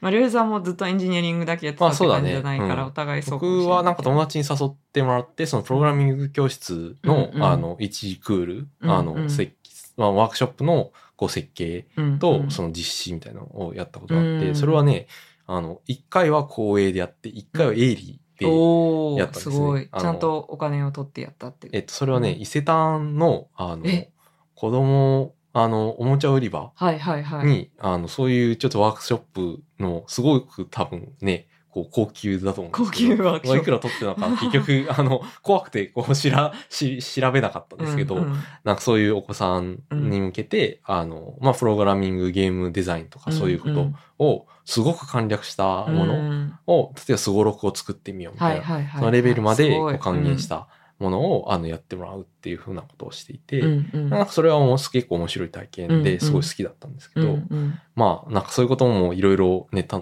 頼まれてじゃないけど、そういうのきっかけでやりたいやりたいって言ってやってると、まあすげえ忙しかったっていうのが ありそうだよね。いやだから私もそういう関係で言うとなんか背伸びゼミナールっていうお子さん向けのワークショップ、そのなんか大学でやってるような学問をうんすごいこう分かりやすい形にして、なんかそのエッセンスが面白く伝わるような、うんうんうんこう例えば私は光合成のワークショップみたいなのやったんですけど、うん。光合成の仕組みをこう理解するためのなんかボールボールを使ってこうキャッチするみたいなうん。のでこう酵素の説明をするみたいなワークショップをやっていて、なんかあのなんだそういうことをお互い興味あってやってたっていうところも結構共通点としてありますよね。うんまあ、こうして言語化してみるとすごい意識高い学生だとね思われるのかな。ねでもなんか、当時は別に意識高いとかななんかに使えるとは全く思ってなくて、うん多分楽しくてやっていたみたいな。まそんな使えてるかっていうと使えてないまあまあまあそうね。うんけど、まあなんか意識高いって言葉が出始めの時期でもあったよね。うちらの大学生のに確かに。うん頃って。多分僕の学年らへんから言い出してた気はする 意。識高い系。意識高い系。まあ多分なんかツイッターとかが広まっていくに、なんかツイッターとかないとそういう言葉生まれなさそうじゃないですか。そっかそっかそっか。意識高い人、学生みたういなんうんのが。うん。でもなんかそういうのが生まれて、まあなんか、あ、これってなんかそういうこう、なんか揶揄されるというか、っていうことでもあるんだなっていうこと。を、うん。もうなんか同時にこう学んだっていうか、うん。まあなんか難しいよね。意識高いっていう言葉との付き合い方、概念の付き合い方みたいな。ね。まあでもあんまりなんか、なんだろう、こう、私はなんかザ意識高い系ってもっと起業とかそっち方向はいはいはいはない感じがするのよ、なるほどね。ビビジネスに寄ってる方だったと思っていて、あんま私はそっち方向じゃなかったから、うんなんかあんまりそういう、なんか、なんだ他者の意識高い、うんね、目線をそう感じる。ることがなかったし、うんうんあと多分研究やってる人って意識高い系って呼ばれなかったんだよね、多分。うん。当時の感覚からして。なんか、こう、それもあったかな。だからやっぱ就活に使えるかどうかっていうところが多分結構うんその意識高い系って言わ,、言われる時によくうんうん言われる就ことな気活をがして。目線を見据えつつ何かやってる人についてうんうんだとこう解釈していた。そう。ね。そういう意味では二人ともいわゆる就活をそんなにしてないから。うんあのなんか僕はなんか説明だけするとなんかベンチャーでインターンしててみたいなのがさ、あまあ今思うとなんか。そうういう類型だったわけですよ。うんだからなんか意識高いっていうことをこう揶揄する流れん。ができてきたときに、なんかまあ非常にまあなんか直感的になんか嫌だなみたいなのも思ったし、うん。なんかなんでそんなことを思うんだろうみたいなこともこう思って、なんか、まあでもなんかそれに対して何かできたわけではああ、ないんだけど。揶揄する人に対してってこと？そうね。うん。なんかでも結局、なんか、結局大人になったら意識高いことをするのって結構尊いことに,、うん。になってるじゃん。最終的に。まあそうだね。なんかうんね、その社会課題があって、それに向き合ってる人っていうのうんはすげえってなるわけだし、うんなんで学生のことを頃にしているとそう言われるのかっていうのがなんか謎だったんだよね。うんうんうんうん。まあなんかそういうのもあって、なんか結構その、うん。まあでもなんかちょっと気にしてはいましたね。なるほどうんね。、まあまあ無視してたけど。うん。まあ、やっぱり学生の間って時間はあるじゃないですか。だから、行動力だけはあるんだけど、うんうんまあなかなかそれがこう継続して何かをし続けるっていうふうには、まあ基本的にやっぱなりづらいですよね。なんかやるにしても。まあ、それでもあって、現場がかきま乱されたりするのが嫌とかそういうことなのかしら。なるほどねどうなんだろう。。まあ、それがまあ多分、その、よりけ建設的な方向にうんうんうん解釈するとそういう方向かなと思って、まあ、より非建設的な方向に行くと、まあ単単なるね、うんやっかみとかやゆうんで、別にそれ自体が何かを生むものではないっていうことかもしれないですけどね。まあまあ、まあそういう、まあ類型があるということは否定しないというか、なんかまうんあ確かにそういうパターンはあったよね。その意識高ういあるあるみたいな。のはあったし。そうね。うんなあでもあんまりそれを、私はそこまで感じずに済んだかもしれない、うんうん感感覚としては。うん。あんまりなんだろう、就活に使えなそうなことばっかり言ってたから。私、うんそんなに私はそうね、そういうインターンとかをめちゃめちゃやってたって感じはうん学部。まあなんか自分から始めるみたいなことが多かったよ。ああ、そうね、ううん。なんかそういう感じではあんまりなかったからっていうのもあるかな。うんうんうんなんかそれが気になって、むしろそのビジネスサイドのこともっと学びたいと思って、いろいろやり始めるっていうのが、ひフェーズが私はまた後の方に来るんだけど。うんうんうん。だからその学部生の時はあんまりそういうのがうんなかったのかなっていう感じはする。うんうんうん。それこれは、この話は、あ彩香さんが研究者になるまでの ストーリーなんですけど、今はどこなんだ？今学部が大体話し終わった学部が大体終わった。うんまあでもその、うんりょうへいさんの話も一緒に聞けて、まあある、ある種の状況もの。というか。状況して、物語二人分を。うん、お届けしておりますが。いや、なんかでもこんなに、なんか以前、お二人について掘り下げることが少ないみたいな話はあったじゃないですか。あ確かに地味にそううん。あ、お便りでそういうとお便りをいただいていて、まあ、その時は、まあ、よりお互いの、その、なんだろう、カップルとしての側面についてより話してくださいっていうお便りだったんで、そういうふうに答えたんですけど、こういう、なんだろう、キャリアに関して、キャリアでもないな。なんだろう、こういう昔話だ。難しいね。うん。うん、確かに。昔話とか、まあ自分のバックグラウンドかな。バックグラウンドみたいなことってあんまり話すことがなかったんで、うんそうだねなんかちょっと新鮮な。感じがしますね。まあ、バックグラウンドはバックグラウンドだし、まあ、ある意味、トゥルーバックグラウンドっていうか、こういうのがあるから、うんこういう、なんかね、経営の中で話しているような話がうん出てきているわけで、なんだけど、なんか、こんなことを、例えばさ、その研究者としてこれから体制するとして、うんすごい、あの、大物研究者だとして、誰が？あ、彩香さん あインタビューとかで聞かれるとしても、うんこんなに深くないじゃないですか。さすがにこんな話を聞いてもだいぶカットされる。うんうん。だって枝葉すぎるもんね。うんうんまあ、でも枝葉を話そうそうだね回。なんじゃない、うんまあ、てかね、枝葉が話せるのがお面白い場所なんじゃないかなとうんうん思いますけどね。はい。まあ、枝葉ばっかり喋っていきましょう、じゃあ。うん枝葉ばっかりっていうか。そうね。あれで、なんだっけ？で、私が博士課程に行くまで話するんだっ。け？うん 結構長いな。長いね。学部そうね3年ぐらいじゃないですか、今。ああ、そっかそっか。まあ、うんそれで、あ、なんか研究分野を選ぶ話を全然しなかったね。良平さんが専門を選ぶ話はなんかちょっとしてましたけど、私は最初は、まあ、あの、そそれこそオープンキャンパスとかで興味あったのは、生命科学一般だったから、うんうんあの、生物にはすごい興味があったんですよ。研究面白いなって。うんうんでも、やっぱ当時って、その、分子生物学全盛だけど、まあちょっとずつ、なんだろう、こう、超全盛だった分子生物学が、まあこれが当たり前だよねっていう風になってきた。うん生物学にとって、その、こう、分子でいろいろ説明していく生物学っていうのが、まあ新しかったんだけど、うんうんでもそれ、その新しさがもう薄れつつあった時期なんですよね、私が入った。分子生物学っていうのは、例えばタンパク質の構造を解析しますとか。そうです、そうです。まあまあまあ、構造解析、うん、まあ、とかもそうだし、うんまあ、タンパク質とか遺伝子とかで解くっていう、なるほどね。。で、それが、まあ多分、まあ、80年代、90年代とかはものすごい、やっぱり流行ってたうんうん。と思うんですけど、あの、私たちが入った頃にはもう、なんか、こう、なんだろう。まあ、まだもちろん主力ではあるし、まあ、ある意味もう当たり前になった。うんうん分子で理解することが全員にとって当たり前になったっていう時期がうんうん来ていて、で、最初そういう方向に興味を持ったんだけど、まあでもなんか、こう、情報にも興味があったんですよね。そのこうんううん。生物と情報、なんかコンピテーションって面白そうだなみたいな。どういうふうに数理モデルでそれを理解するのかっていうところが面白そうだなっていうことを思い始めてた時期で、ちょうど生物情報学科みたいなのができ、んできて数年ぐらいだったのかな？でもそれは結構当時振り返るとあんま自明じゃないというかなんか、うん。な結構珍しい発想だったような気がしていて、なぜかっていうと、今は割とデータサイエンスとうんうんか機械学習とかあるんで、うん生物の問題をデータで解くっていうのは、うんなんか、あの、なんだろう。まあ、普通にある発想というか、うんうんそう、そうだよねって思うと思うんですけど、なんか当時って、まあ僕は生物情報学学科っていうのあ,、うんあるって聞いて驚きましたし、うんうんあ、そうなんだ、みたいな。うん、まあデータと。生物ってどうつながるんだろうって外から思ってたんで。まあでも当時はやっぱりすごくそのなんだろう生化学の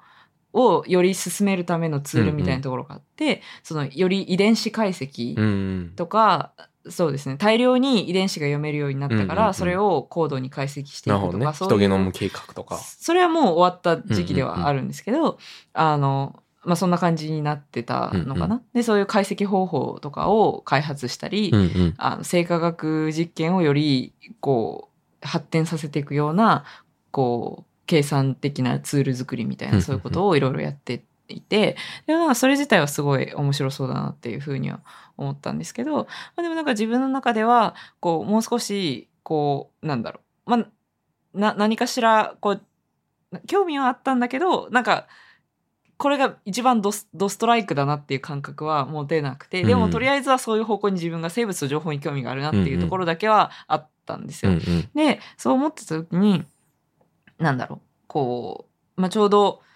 学部の講義で、こう、脳の話を聞くことがあって、うんうんで、まあなんか、脳もまあ興味はあったんですけど、うんうんまあでもこう、複複雑そうだなぐらいの感覚を持っていて、で、なんか、こう、その講義で、こう、数理モデルで、こう、ドーパミンニューロンのうん。その活動とか、そういうの働きをこう説明ししたうん。研究みたいなのをうんうん。こう紹介されてたうんんですよ。それを聞いて、あ、なんかめちゃこれ面白いな、みたいな。う。ん。で、まず、その生物、生物的基盤を、うん。その自分の心とか考えとか、うん。その意思決定みたいなものうん。の生物学的基盤を研究することができるんだっていうことがまず面白かったです。うん脳を研究することで。だからせも自分が興味あった生物で、そう自分の考えとか、その意思決定の研究ができるんだっていうことがまずうん一番最初に面白いなと思って、かつ、その私が興味を持った生物と情報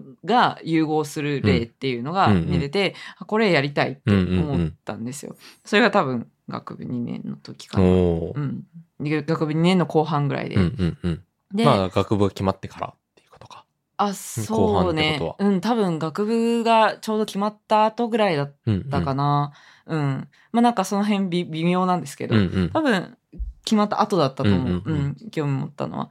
で、だから生物の興味に従って生物学科に入ってたんですけど、やっぱし神経科学勉強したいと思って、うんうんで、でもなんか神経科学ドストライクをやっている学部っていうのはまあないんですよね、うん基本的に。そうね。学部ではまあそういうのなくて、まあ研究室単位だとたくさん研究室あるんですけど、その学部でその神経科学の教育を受けられるっていうことはまあ基本的にないので、まあとりあえず生物学科で勉強しつつ、まあその情報にも興味があるっていうところを活かし、活かしたかったから、そういうなんかいろいろ勉強会とか出たりして、なんか ASCONE っていうのがあるんですけど、あああ。 autumn school で、あの、なんだろう、こう神経回路に関して数理モデルとか使って研究するみたいな、うんうん。神経、日本神経回路学会がやってるですね。そういうのにこう参加したりとかして、まあいろいろ興味を深めていたっていうのが多分学部。それなんか先生に誘ってもらったりとかしたんですか？そういう。ああ、いやまあでも自分で調べたのかなの、なんだったんだろう。まあなんか経緯はわ忘れましたけど、ああ、でももしかしたら先生に紹介してもらったのかもしれないです。うん。そう、それこそその、なんだっけ、研究室に参加してたっていう話をしたじゃないですか。それで多分学部3年生の時から、その参加してた研究室っていうのは、なんか東大がやってるなんか体験活動プログラムっていう、なんかあらゆる体験をしようみたいな、謎の謎のくくりのプログ確ラムがかに。体験だったら何でもっていう。なんかいろいろあったね。マグロの漁に行きましょうとああ、かさ。そうそうそう。うん。ねなんか遺跡の発掘をしましょうとかさ。うんうんなんかアルバイトなんじゃないか、それはっていそううそうそうそう。やつもあったし。やつもあったし、うん私、す多分ね、学部2年の時にも別のに参加して、うん。それは、その、ニューヨークで働く OB、OG の話を聞くっていう会だったんですよ。で、それで実際向こうで働いている、もう本当になんか超、なん高層ビルうん、でのこう投資会社みたいなところで働いてる人と話してたりとか、あのそういう、まあ、東大に何かゆかりがある人で、あニューヨークで働いてる人の話を聞いて、うん。で、まあ、休憩時間は、こう、プラプラ、こう、観光するみたいな。あ、ニューヨークに実際に行って。そうそうそう、ね。実際に行って、え。ーうん。っていうのがあって、うんうん。それとかもすごい楽しかったんですけど、なんかそういう経験があったから、体験活動プログラムっていうのはなんか美味しいらしいということそこで私は知ったんいや、ですよ。今思うとね、もっともっとやればよかった。僕は結構取ってた方であったと思うけど、うんうん。なんか、いや、あんなね、機会っていうか、あねんな、なんかランダムにさ、うん。こう、なんでも、これでもいいし、これでもいいよみたいな機会ってないじゃないですか。うんうんうんここに行きたいって行か行かないと、こう、うんマグロの漁の船とか乗れないし。そうそうそうそう。うん。そう。で、まあ、そういうのの中に、こう、先生たちもやっぱ自分たちのうん。こう院とかに来てほしいから、うんなんかうん出すわけですよ。面白い。一番面白いところにね。そう確かにね。そうそうあいや体験活動プログラムにうちの学科でこういう研究体験を半年間やって、なんかこういうことをやりませんかみたいな学部生向けに体験プログラムみたいなの出してて、それに応募したのがきっかけだああ、なるほどね。そうだったんだで。そう、それで実際に、あの、さっき話したドーパミンを説明するような、評価学習モデルでうんドーパミンの動きを説明するっていうか、そういうこと、研究を、まあ、実際自分でやられてる先生のところに行くことができて、うん。それでずっと、まあ、その先生とは未だに私は共同研究させていただいてて、本当にずっとお世話になってるんですけど、うんうん。まあ、そういう、まあ、研究始めるきっかけがそこでできたっていう感じでしたね。おかげで本当に、あの、ポスター発表とか、まあ、プログラミングも一緒に勉強させてもらいましたし、うんうんポスター発表を学会で初めてしたのも学部生の時だったんですよ。だから結構早かったんですよ。いろいろ始められるのが。うんうんで、学部、だから研究室配属が始まる前にもう学会発表も してるみたいな。なるほどね。そう、早熟と言えるかもしれない。まあそうそう、そんな感じで、まあ勉強会とかすごいいろいろ、あの、一緒にやらせてもらって、大学院生の人たちと一緒にういろん。いろややらせてもらって、すごい本当にそれは良かったですね。うんうんうんまあなんかこう、ね、その、こう集団の中で、まあちょっと、こう若いじゃないですけど、うんこう学年が若いっていうだけで、なんか、おっていうかなんか注目してもらえるっていうのはありますよね。そうですね。本当にいろんな人によくしてもらったなっていう感覚があります。うん。まあ僕もなんかそういうタイプというかね、うんその、まあ、嫌でも目立つじゃないですか、うん大学2年でそういう場所に、あの、まあ、あの、仕事を、とはいえ、会社にいてっていうのは、まあ年齢は関係ないっちゃ関係ないけどね。うん。うんう。ん。まあでもなんかそれで結構なんか面白がってもらって、うんよくしてもらってっていうのはありましたね。うん。うん。そうですね。で、まあ、あの、修士か。うん。修士、終修士の話どうしよう。なんかね、ちょっと、いろいろ問題があって語れなかったりするところもあるとは思うんですけど、まあ、あれ、要約すると、まあ、私ちょっと最初に入った研究室であんまりうまくいかなくて、うん。で、まあ、ちょっといろいろあって、えっ、と、別の研究室に移らせてもらって、うんうん。そこで修士を取ったっていう感じだったんですけど、結局そのニューロサイエンスというか神経科学そのもので、し日本、その、えっ、と、日本で修士を取ったわけでは実はないんですよね。。で、あの、その時は、まあもう一つ自分が興味あった、その、し進化と人間の行動みたいなところとか、学習がどうし進化したのかみたいなところに興味があったので、それに関することをえーやらせてもらうことができて、でも、途中からなんか、訳ありで 移ってきた 私に対してすごい、あの、うん。うんなんていうか、し城の先生はすごいよくしてくださって、で、まあ私がもともとその神経科学の研究がしたいから、その、博士はその研究室へ行かないっていうのは、うんうん。あの、分かった上で受け入れてくれて、うんうん。あの、本当によくしてもらったなっていうふうに思うんですけど、まあでも今考えるとやっぱりその修士で一回こう挫折をしたというか、うんうん。その、なんだろう。うーん、まあなんか何をどこまで話したらいいのかちょっとわかんないんですけど、うん。まあでも簡単に言うと私はなんかちょっとこうその最初に入ったラボと合わないかなって、うんうん。なんか薄々感づいてたんですけど、うん。でもこうそれを優先することができなかったんですよね、うんその薄々感じてた嫌な感じみたいなの。を。テーマ的にはやりたいことにより近かった。まあそうですね。テーマ的には近かったからやりたかったんですけど、まあでもそのなんだろうこうその研究室の一一番の強みを私がやろうとしていたわけじゃなくて、うんうん。まあその先生が次一緒にやりたかったこと、うんうん。次やりたいことは被ってたからうんうん。やろうとしたんですけど、でもこう誰もそこでこう知識を持ってる人がいなくて、なるほど。でちょうど人がいろいろ出てってしまってた時期だったし、まあ、そんな感じで結構いろいろボタンの掛け違いが起こってしまってあーなんて言ったらいいんですかね。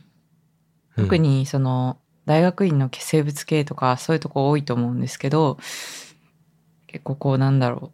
こう教授が絶対というかこう機嫌を損ねてはいけないみたいなあ感じでこう緊張感がある。なんかまあ緊張感っていい面もあると思うんですけどなんかこう心理的に圧迫されているっていう側面もある気がして、まあでもこうそういう人ってやっぱり実績も残している場合が多いんで、うんっていうかそうそうそうじゃないとまあ残れないまあわけじゃないですか。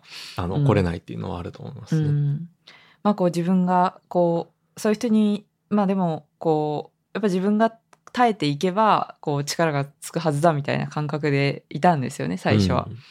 まあなんかこう全然違和感がこうないわけじゃなかったんですけどうんうん。最初から、でもなんかそういう違和感をちょっと無視してしまって、うん。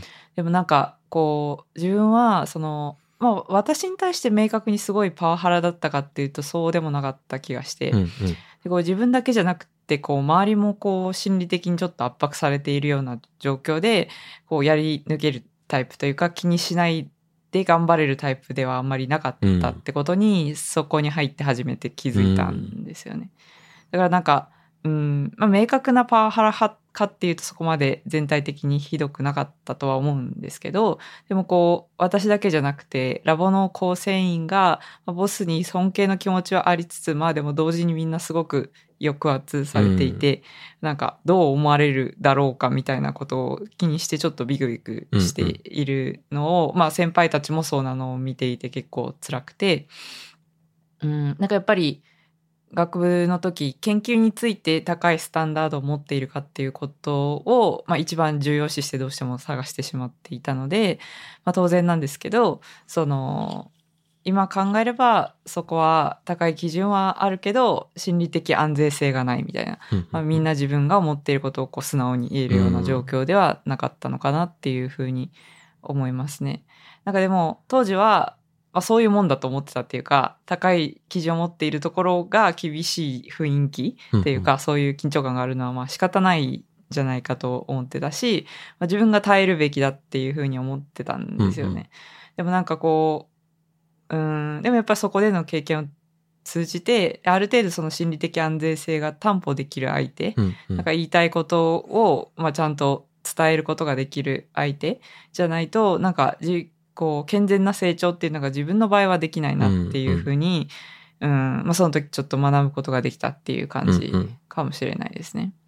うんまあ、だからその最初学部の時の話をしたじゃないですか。はい。でその辺の話だけ聞けばなんかこう比較的スムーズに研究が始められたというか、んあのように聞こえるかもしれないんですけどあの実はそうじゃなかった時期が、まあ、結構あったっていうのはまあなんかこうこの話するかすごい迷ったんですけどやっぱ言っておいてもいいのかなっていうふうに思ったりはしますね。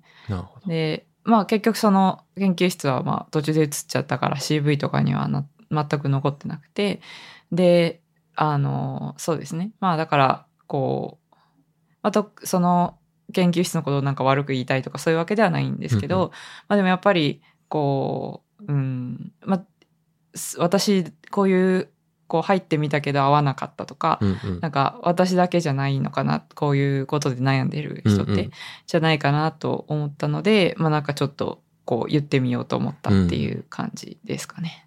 なんかそういうこう違和感とかを、うんまあこう感じ始めてうん、こう変えようかなって思うまでにはこうどういうなんか人に相談したりとかいろんなリソースを使ったりとかそうですあで。すかね？うんまあ結果的に言うとその私の場合はあのもう本当に相談室みたいなところに行って、うんうん。そしたらまあその先生の噂っていうのそこにも届いていて、ああ、そういうスタイルというか。うん、そうそうそう、んん。まあ合わない人もいるよねみたいな。うんうんな感じでまああの相談員の人も、うんまあ、親身になってくれて、うんうんうんでまあでもどっちかというと私の方がかたくなだったんですよね。うんうん私がこうここで諦めてはダメだって思ったし、なんかあのこう話し合って分かり合いたいじゃないけど、分かり合いたいっていうかまああのなんとかやってみたいって思ってたんですけど、まあ、どんどんその体がついていかなくなったっていうか、だからすごい自分の中では研究室を移るっていうことがなんだろう、まあ、すごくこうまあ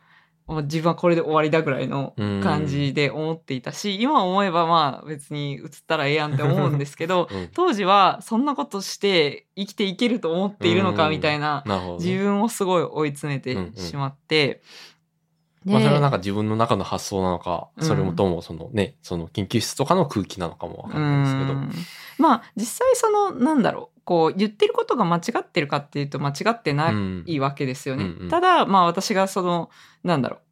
まあどんどん苦しくなっていってしまったっていうのがあって、それはなんか自分で自分を追い込みすぎた私のせいでもあるし、うんうんうん。まあその周りと合わなかったっていうこともうんあるんですけど、まあそうそうそういう感じで、まあ結果的にはそのそういう感じでこう、まあ何回か話し合いも試みたんだけど、やっぱりちょっといろいろ意見がうんうん。衝突してしまって、まああの、周りも、周りの先生たちも、もう移った方がいいよっていう感じで、あの、周りの先生たち、他の先生たちが協力して私を別の研究室に移してくれたっていうのが、まあ、結末。なるほどね。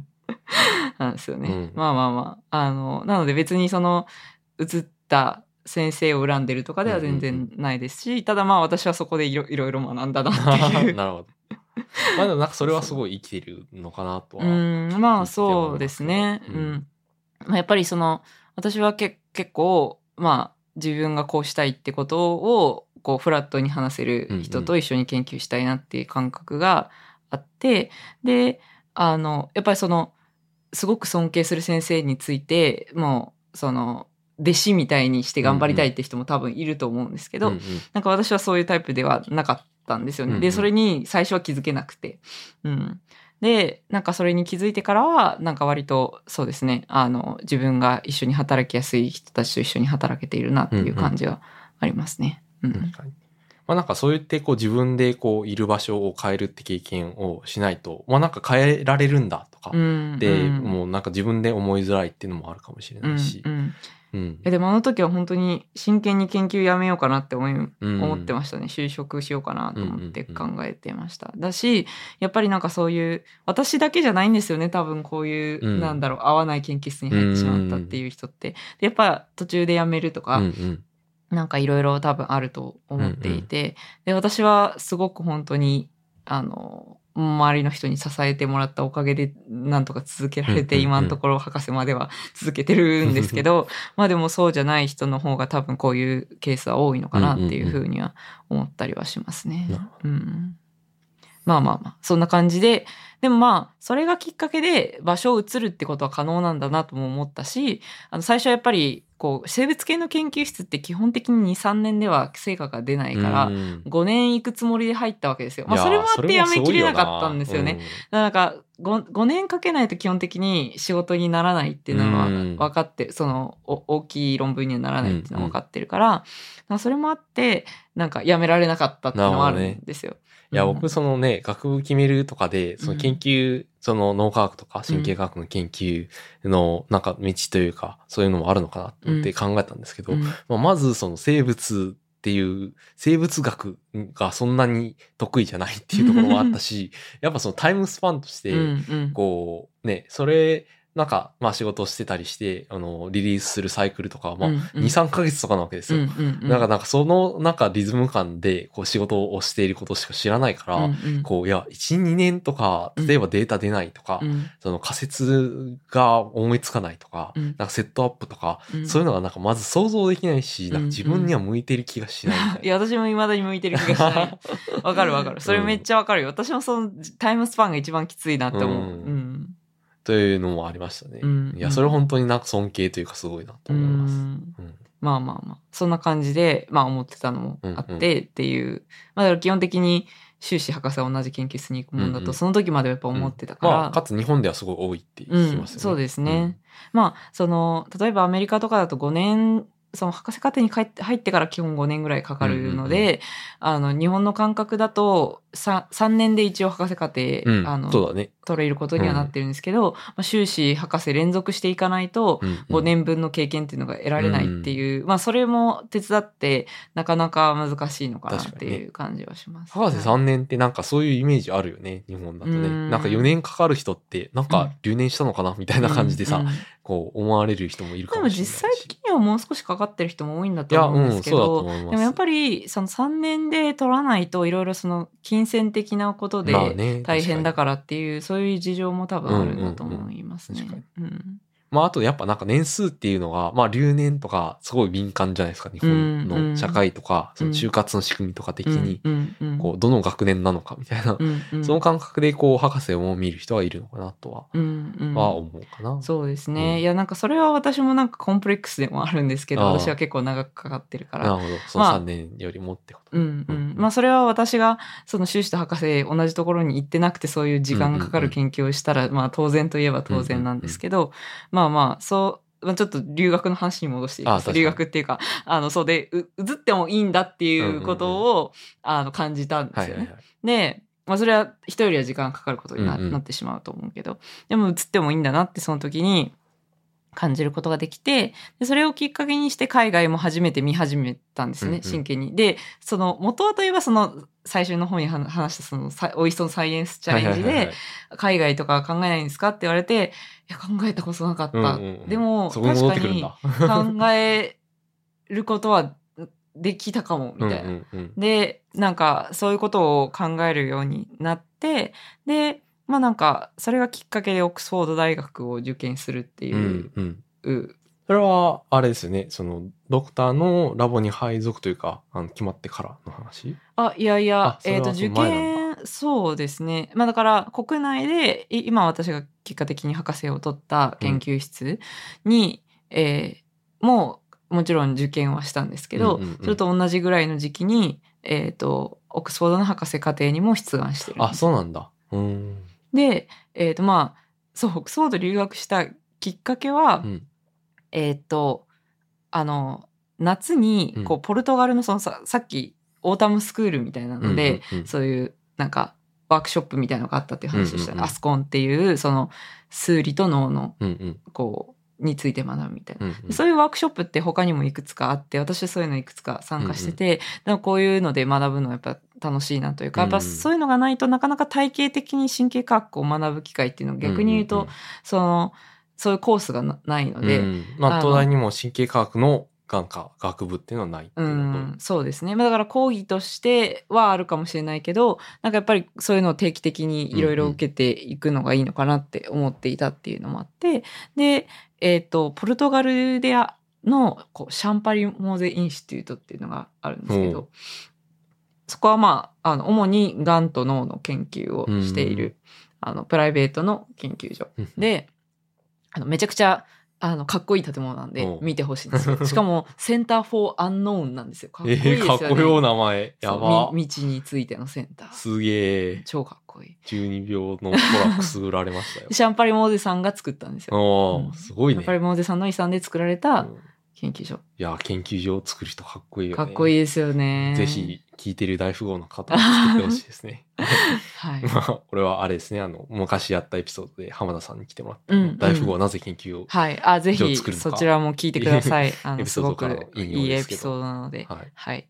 で、まあ話を戻すと、で、そう、そのサマースクールに参加した時に、まあヨーロッパにそのサマースクールとかで行く機会ってまあまずないから、うんで、それで初めて、あんなに長くいたのは初めてです。旅行以外で多分、あの、海外にあの長く滞在するってことが多分なくて、1ヶ月弱いたのかな。うんだから、あの、せっかくだから他のところも行きたいと思っていて、それこそその、なんだろう。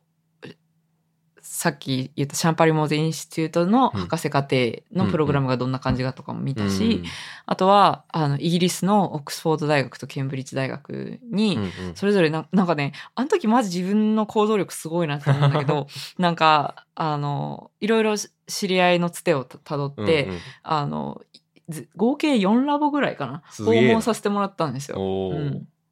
えなんかそれはあの、あれですね、富士登山とディズニーランドに同時に行く修学旅行みたいなので、遠くから見ると、うんなんか、せっかくだからのひ距離が広くなるんですよね。そう。せっかくだから、ヨーロッパに行ったんだからイギリスにも行こうってそういう。ヨーロッパの範囲が広いんで。広 うんうん。なんか、わかります、その感覚は。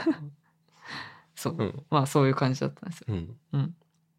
まあ高いからね、ヨーロッパまで行くの。そうだね。ただヨーロッパまで確かに行ってからは、一回行ったらすまあごい安いもんね。安いから飛行機代特にあの時期はすごい安かったよね。うんライアンエアとか。あ、そうそうそう LCC が出てき始めて LCC が出てき始めてすごい安かった時期でもあったので、まあそれもあって、まあ、あの、ポルトガルに行って、うんで、それから、あの、全部アブアムステルダム乗り換えだったのかな。うんアムステルダム乗り換えで、あの、ポルトガルに行って、うんで次はポルトガルからイギリスに行って、うんうんで、イギリスからアムステルダムに行って帰るっておいう、ーそういう多分便だったと思うんですけど、まあ、体力はまだ今よりはあったからね。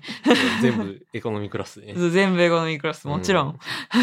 いや そうそうそう。で、まあ、行ったんですよ、イギリスー。うんに。うん。で、で、そこで、なんか、まずは、あの、ケンブリッジ大学に行って、でそのケンブリッジ大学は、そのさっき話していた、あの、体験活動プログラムで一緒に研究していた、うんうん。まあ、森田先生って言うんですけど、うんうん。その森田先生っていう先生が以前2ヶ月ぐらいかな多分1年まあちょっと正確な期間忘れたんですけど短期間そのケンブリッジに留学されてた時に、うんうん。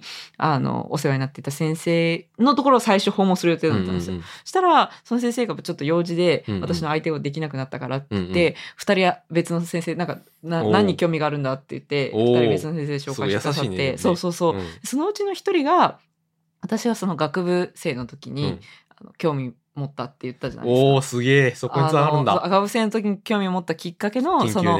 ドーパミンの活動を教科学習で説明するっていう、その研究をまさにやった人に会えたんですよ、そこで。もう映画やん。すねごいやん。こう、いや、私もそれは本当に感動したんだよね。うんうんで、で本人にも、いや、私、あなたが私の人生を変えたんだよって言ったら爆笑してました。そうだね。東京のね、小さい大学でね、紹介された、あの、ちっちゃいちっちゃい、あのね、多分ね、名前と、なんか、フィギュアとかをさ、うん見てさ、こんな研究ができるんだって言ってさ、そこまで来てくれるってなんかすごいことだよね。うん。まあでも本人としてはさ、何を言っとるんだって感じで多分笑ってたと思うんですけど、うんあの、そのすごい日本にも、あの、興味持って、まああの、シュルツ先生っていう方なんですけど、日本にもすごい、あの、興味を持ってらっしゃる先生で、何回も来たことうん。がはあ、ら、れその研究者としはいはい。て。うん。だし、あの、日本人の方も何人も留学されてて、うん。あの、それもあってすごい、あの、よくしていただいたというか、その時ちょうど私は、森田先生と書いてた論文、うん。あの、初めてのファーストの論文かな、うんうん。がちょうどリバイス中だったので、あの、その時、当時修士2年生です。で、あの、当時、そんな感じだの状態だったので、あの、シュルツ先生になんか、こう、い実際私の研究をプレゼンさせてもらって、うんうんで、こう、こういうことに興味があるんです、みたいな話をさせてもらって、いや、本当にね、感激だったね。うん。そう。で、まあ、あの、大学院とかもちょっと考えてるんですけど、みたいな感じでちょっと相談させてもらって、うんまあ、まあ、その、そこまで、今、彼がやってることと私の興味がそこまで合わなかったっていうのと、まあちょっともうすでに結構お年だし、うんうんあの、まあなんかちょっと雰囲気、ラボの雰囲気とかうんうん。が、まあなんかすごい素敵なところだと思うんですけど、うん。まあい今私がすごく行きたいっていうイメージではなかったので、うんうんうん。まあなんかそ、そ、そこからそういう話にはならなかったんですけど、うんうんでもそれ以降も、あの論文が出たら、あの、こんな、ここに、あの時話した論文はうん。ここに出ましたよって言って送らせてもらったりとか、あの、すごい、あの、なんというか、よくしていただいてるっていう、今向こうがもう覚えてるかどうかわかんないですけど、まあでも、あの、学会に会った時、学会で会った時声掛けさせてもらったりとかもしているし、本当になんか、ああ、よかったな、続けててって思った出来事の最初の一つでしたね。まあ、研究でそういうインスピレーションを受けた人に実際に会えるっていうのはなんかすごい。ねえ、いや、本当にね。うん。そう。で、彼がやったその研究は1990 90年代の論、うんうん研究なんですけど、うん。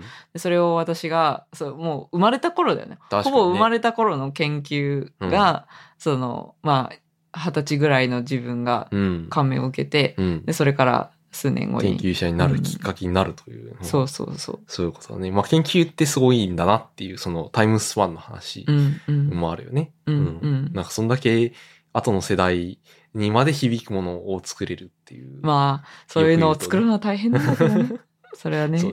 ごく一部の研究なんだけどね。なるほど。うん、まあ、でも夢がありますよね。まあね、うん。まあ。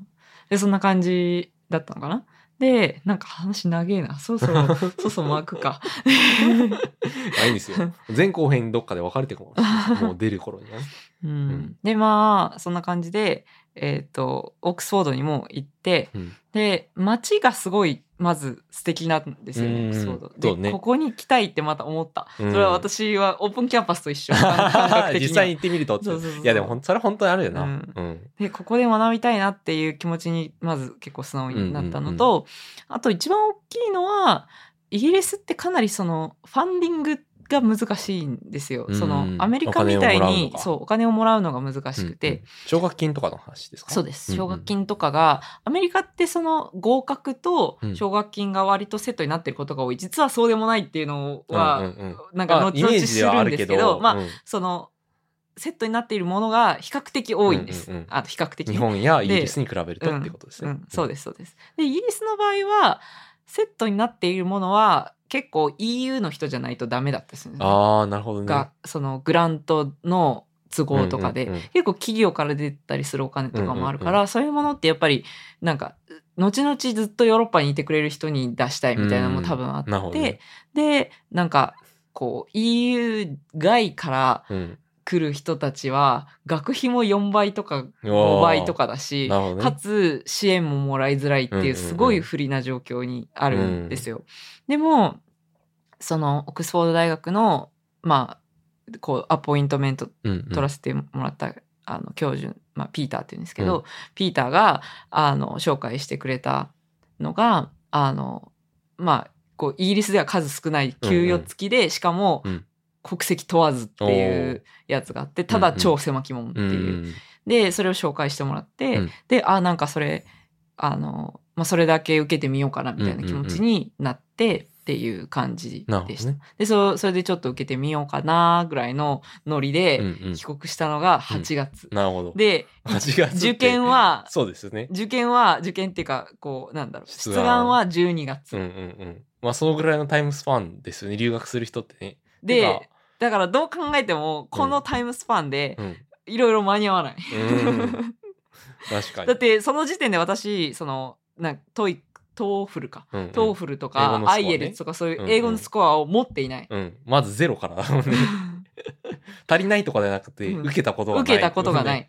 そう。うんで、あと4ヶ月後には出願し、うんうんだから出願の時点では、でも英語のスコア必要ないんですよ、実は。うんだから出さなかったよね。えこの時点では。。うん。まだそこ、それよりもね、その他の書類とかの方が。そう、しかもその間に修論も仕上げなきゃいけない。確かに、確かに。そう。12しかも私は、あの、お前前半で話しましたけど、あの、研究室変わってるから。人より研究期間が短い。うんその間で、なんとか修論を仕上げなきゃいけないっていう、めっちゃ、だからもう修論を仕上げるので、まずめちゃめちゃしんどかったんですよ、残りのうんこの4ヶ月。だからもう、アプリケーションとかする、できるかな？これ、で、みなんかもう本当にダメ元だ、えいや、みたいな感じで送りました、12月に。彩香さんってすごい忙しい人生を送ってたんですね。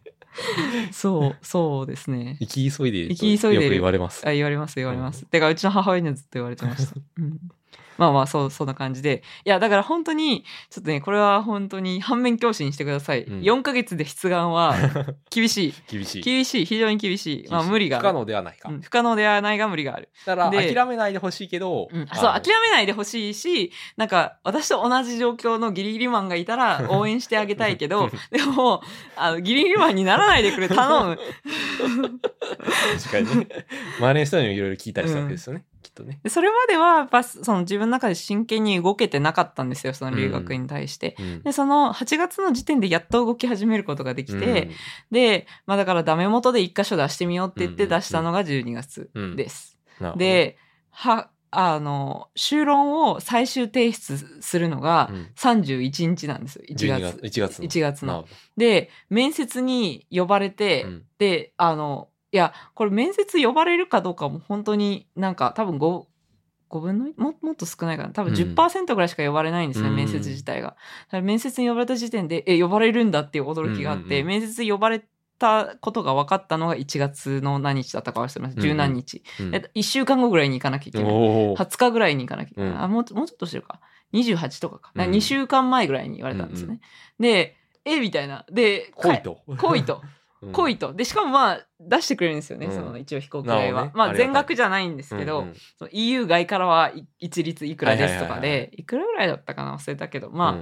あ、あの、足りないけど半額ぐらいはもらえるぐらいの感じ。うんで、あの、普通は、ズームでいいんですよ。うんうん。あの、なんていうか、修士のコースとかはいいんですけど、うんうん。その私のやつは全額奨学金付き。で、よまあ。よ4年間給与がつくんですよね。まあ、採用面接ぐらいの感じそうでちゃそうんそう。そう。と見るよと。だからめちゃくちゃ多分大事なやつだったから、だから1年目が修士で,、うん。で残り3年博士っていうので4年間ずっと給与が出るっていう、そういうコースで学費も払ってくれるっていう、うんうんうん。まあ多分イギリスの中ではあの EU 外の人が取れるものでは多分、うんうん。他にはなかったと思うんですけど、まあ、そういうプログラムうんうん。だったんですよね。ちなみにそれは名前言ってもいいんですか？あ、 Wellcome Trust うんうん。 Neuroscience Program みたいな名前 Wellcome Trust で調べてください。 Wellcome Trust 財団っていうところがうんうん出していて、今そこは、もあ今もあります、うんあります。もし興味ある人がいたら。すごく、あの、大きな財団で、うんあの、博士学生だけじゃなくて、いろんな、あの、支援を、そうんの研究費とかもいろいろ支援してる財団なんですけど、その Wellcome Trust 財団っていうところが出してる、うんあの、プログラムです。すげえなんか優しそうな名前だね。ウェルカムウェルカムだから。まあまあ、そんな太っ腹なところに。そう。で、まあ、い行きましたと。うん。で、行って、こう、英語で面接するわけですよ。うんうんで、まあ一応海外学会とかその時点では経験はしてたんだけど、うんうんうんだって、オックスフォードの教教授10人とかに囲まれて自分の研究をプレゼンする機会なんていうのはないわけですよ。うんもう怖いよね。うんでもあの、すごい楽しいのは楽しかった。うんその、まあ実際、さっき話した、その手術先生に説明した森田先生と出した論文がちょうどあったから、ねてか多分それがなかったら呼ばれてなかったと思う。そもそも。そもそも研うん究の成果みたいなものが、うんその時点である学生が珍しいっていうのは。まあ、とも、っていうのもあったと思う。ううんん。でもそれがなかったら絶対呼ばれてなかったと思う。だって英語のスコアも出してないしさ。ちなみなんかにどんな部屋なんですか？オックスフォードの面接室ってすっげえでかそうで。いやいや、でかくない。あでかくない。でかくないんだあ、大体基本的にオックスフォードは古い、建物全部古いから。なるほど。いや、なんかすごい図書館、なんか本の、なんか本棚に囲まれた。あ、でもそんな感じ、そんな感じ。あそうなんだ。うん、狭いけどね。狭いけど、うん、なんか円卓みたいなところに真ん中にポツンって座らされて、で、こう、ずらーって教授がいて、みたいな感じ。もう想像するソースは全部、あの、ハリーポッターなんで。合ってる合ってる。ああいう感じ。ああ感じ合ってんだ。すげえな。まあもっと、さすがに新しいし、なんか、チャチーだけど、チャチーけどって言ったらあれだけど。まあまあまあ、そうそう、そういう感じで面接がありました。うん。で、面接を受けて、うん。で、まあ、あの、もうその日の夜か翌日の朝ぐらいには、えっ、と、補欠ですみたいな連絡が来たのかな。うん。うん。で、結局まあ繰り上がりはなかったので、えっ、と、ただ修士のオファーはできますみたいな。うん1年修士のオファーはできますけど、来ますかみたいな感じで言われて、で、あ、まあせっかくだし行きたいなって思ったんですけど、まあその時点であのタイムラインを聞けばわかると思うんですけど、うんうん他に奨学金を申請する暇っていうのがなかったわけですよ。だからそこからこう、しお金をどうしようって問題がそこから発生する。に、12月の、ん ?1 月か、今は。うんで、えー、6月ぐらいから普通スタートするわけですね。あ、えっ、と、10月です。あ、10月か。うんからスタートするわけですね。この時点で英語のスコアがないから、そのまず英語のスコアをと取らなければならないっていうミッション。うんうんうんそして、奨学金を集めなければならないっていうミッション。もうね、積んでますよね。どう考えても積んでる、この状況。私がこの状況で相談されたら、ちょっとどうに、ちょっとそれどうかと思うぞって そのスケジュール感はどうなんだ、うん、いやだって普通順番としては奨学金の確保英語のス英語のスコアが最初ぐらいでもいいかな、うんうん。英語のスコアと奨学金の確保は多分ほぼセットなんですよ、うんうん。なぜかというと英語のスコアがないと奨学金の応募もできないから。ああ、そうなんだ。なるほどね。そもそもこいつがここに通るものによりますけど学、ね、うん。あの、英語力あるか分かんないから、奨学金の応募対象にもできませんっていうこうんとね。そうですそうです、へだから奨学金の時点で英語スコアを貸してるところが特に額が大きいところだとうんうんうん。多いですね、なるほどね。うん。まあ、特にイギリスだとってことですね。うん。うん。そう。で私はもともと奨学金付きのやつしか受けなかったのはうんうんうんそういう事情もありました、なるほどね。ね。で他は全く受けませんでした、はいはい。で、あの、で、一箇所だけ受けたところから、一応補欠で、まあ、修士っていう連絡が来たから、まあ、修士2個目になっちゃうけど、うんでも、まあ、こうこここで学びたいなと思ったし、その、ピーターもすごいよくしてくれてるかうんうんら、行きたいなっていう気持ちが、ちなみあってに、イギリスは修士は1年なんですか？1年です。うんうんはい。1年のものもあるし、みたいな。2年のものもあります。うんはい。っていう感じです。でも結構なんか1年で取れるって結構お得な感じはそうそうそうそうね。そうなんですよね、でちゃんとした学位がもらえて、うんうん。で1年間でっていうのはすごく魅力的だったし、まあなんかその何回か話に出ましたけどその neuroscience の学部っていうのがまああんまりないっていうので、うんうんうん。が大学院はいくつかは日本にもあるんですけど、あのまあなんか1年間体系的に neuroscience の教育を英語で受けられるっていうのはすごくうん。良さそうだなって思ったっていうのもありました。うん。うん。なるほど。なんか、あの MBA とかも1年なんだっけ？MBA も1年、うん。うん。結構イギリスはそれが割と特色というか、そうですね、うん。1年でっていうの。は。まあ大変忙しそうでしたけど、忙しいのは本当に忙しいんですけどね。うん。うん。まだまだ忙しい人生は続く。そうそうそう。えーまあ、修士でなんか印象に残ってることとか勉強したこととかありますか？いや、もうね、死ぬほどありますよ。てか、なんかこれ語ってるだけで多分あと1時間ぐらい語れるから、いよいよ。ちょどうしよううかなと思って。もうすでに後編だからきっと。切ってます。あの、どっかで。ちょっと私も疲れてきたからそろそろもう後編に回そうかなっていう気がする。。うんまあじゃあちょっと入。学までやるか。うん入学まではやって、はいちょっと入学以降音博士はちょっとまた次の機会にしましょう。で、その次の機会の時はもっとどういう研究をしてたかっていう話もなんか入れてしたいかな。そうだね。はい。確かに。という感じですかね。うんで、えっと、まあ今、奨学金と、なんだっけ？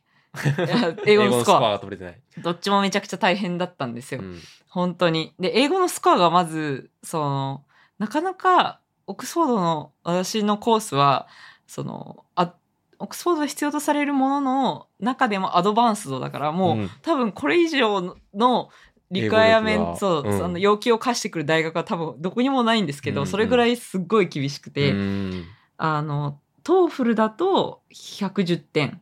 やば、120点待ってんでしょ？うん。110点で、かつ、あの、スピーキングと、その、なんだろライティング？う、ライティングのスコアが求められ、うんが20何点以上っていうのが求められてて、それがめちゃくちゃ厳しいんですよね、多分。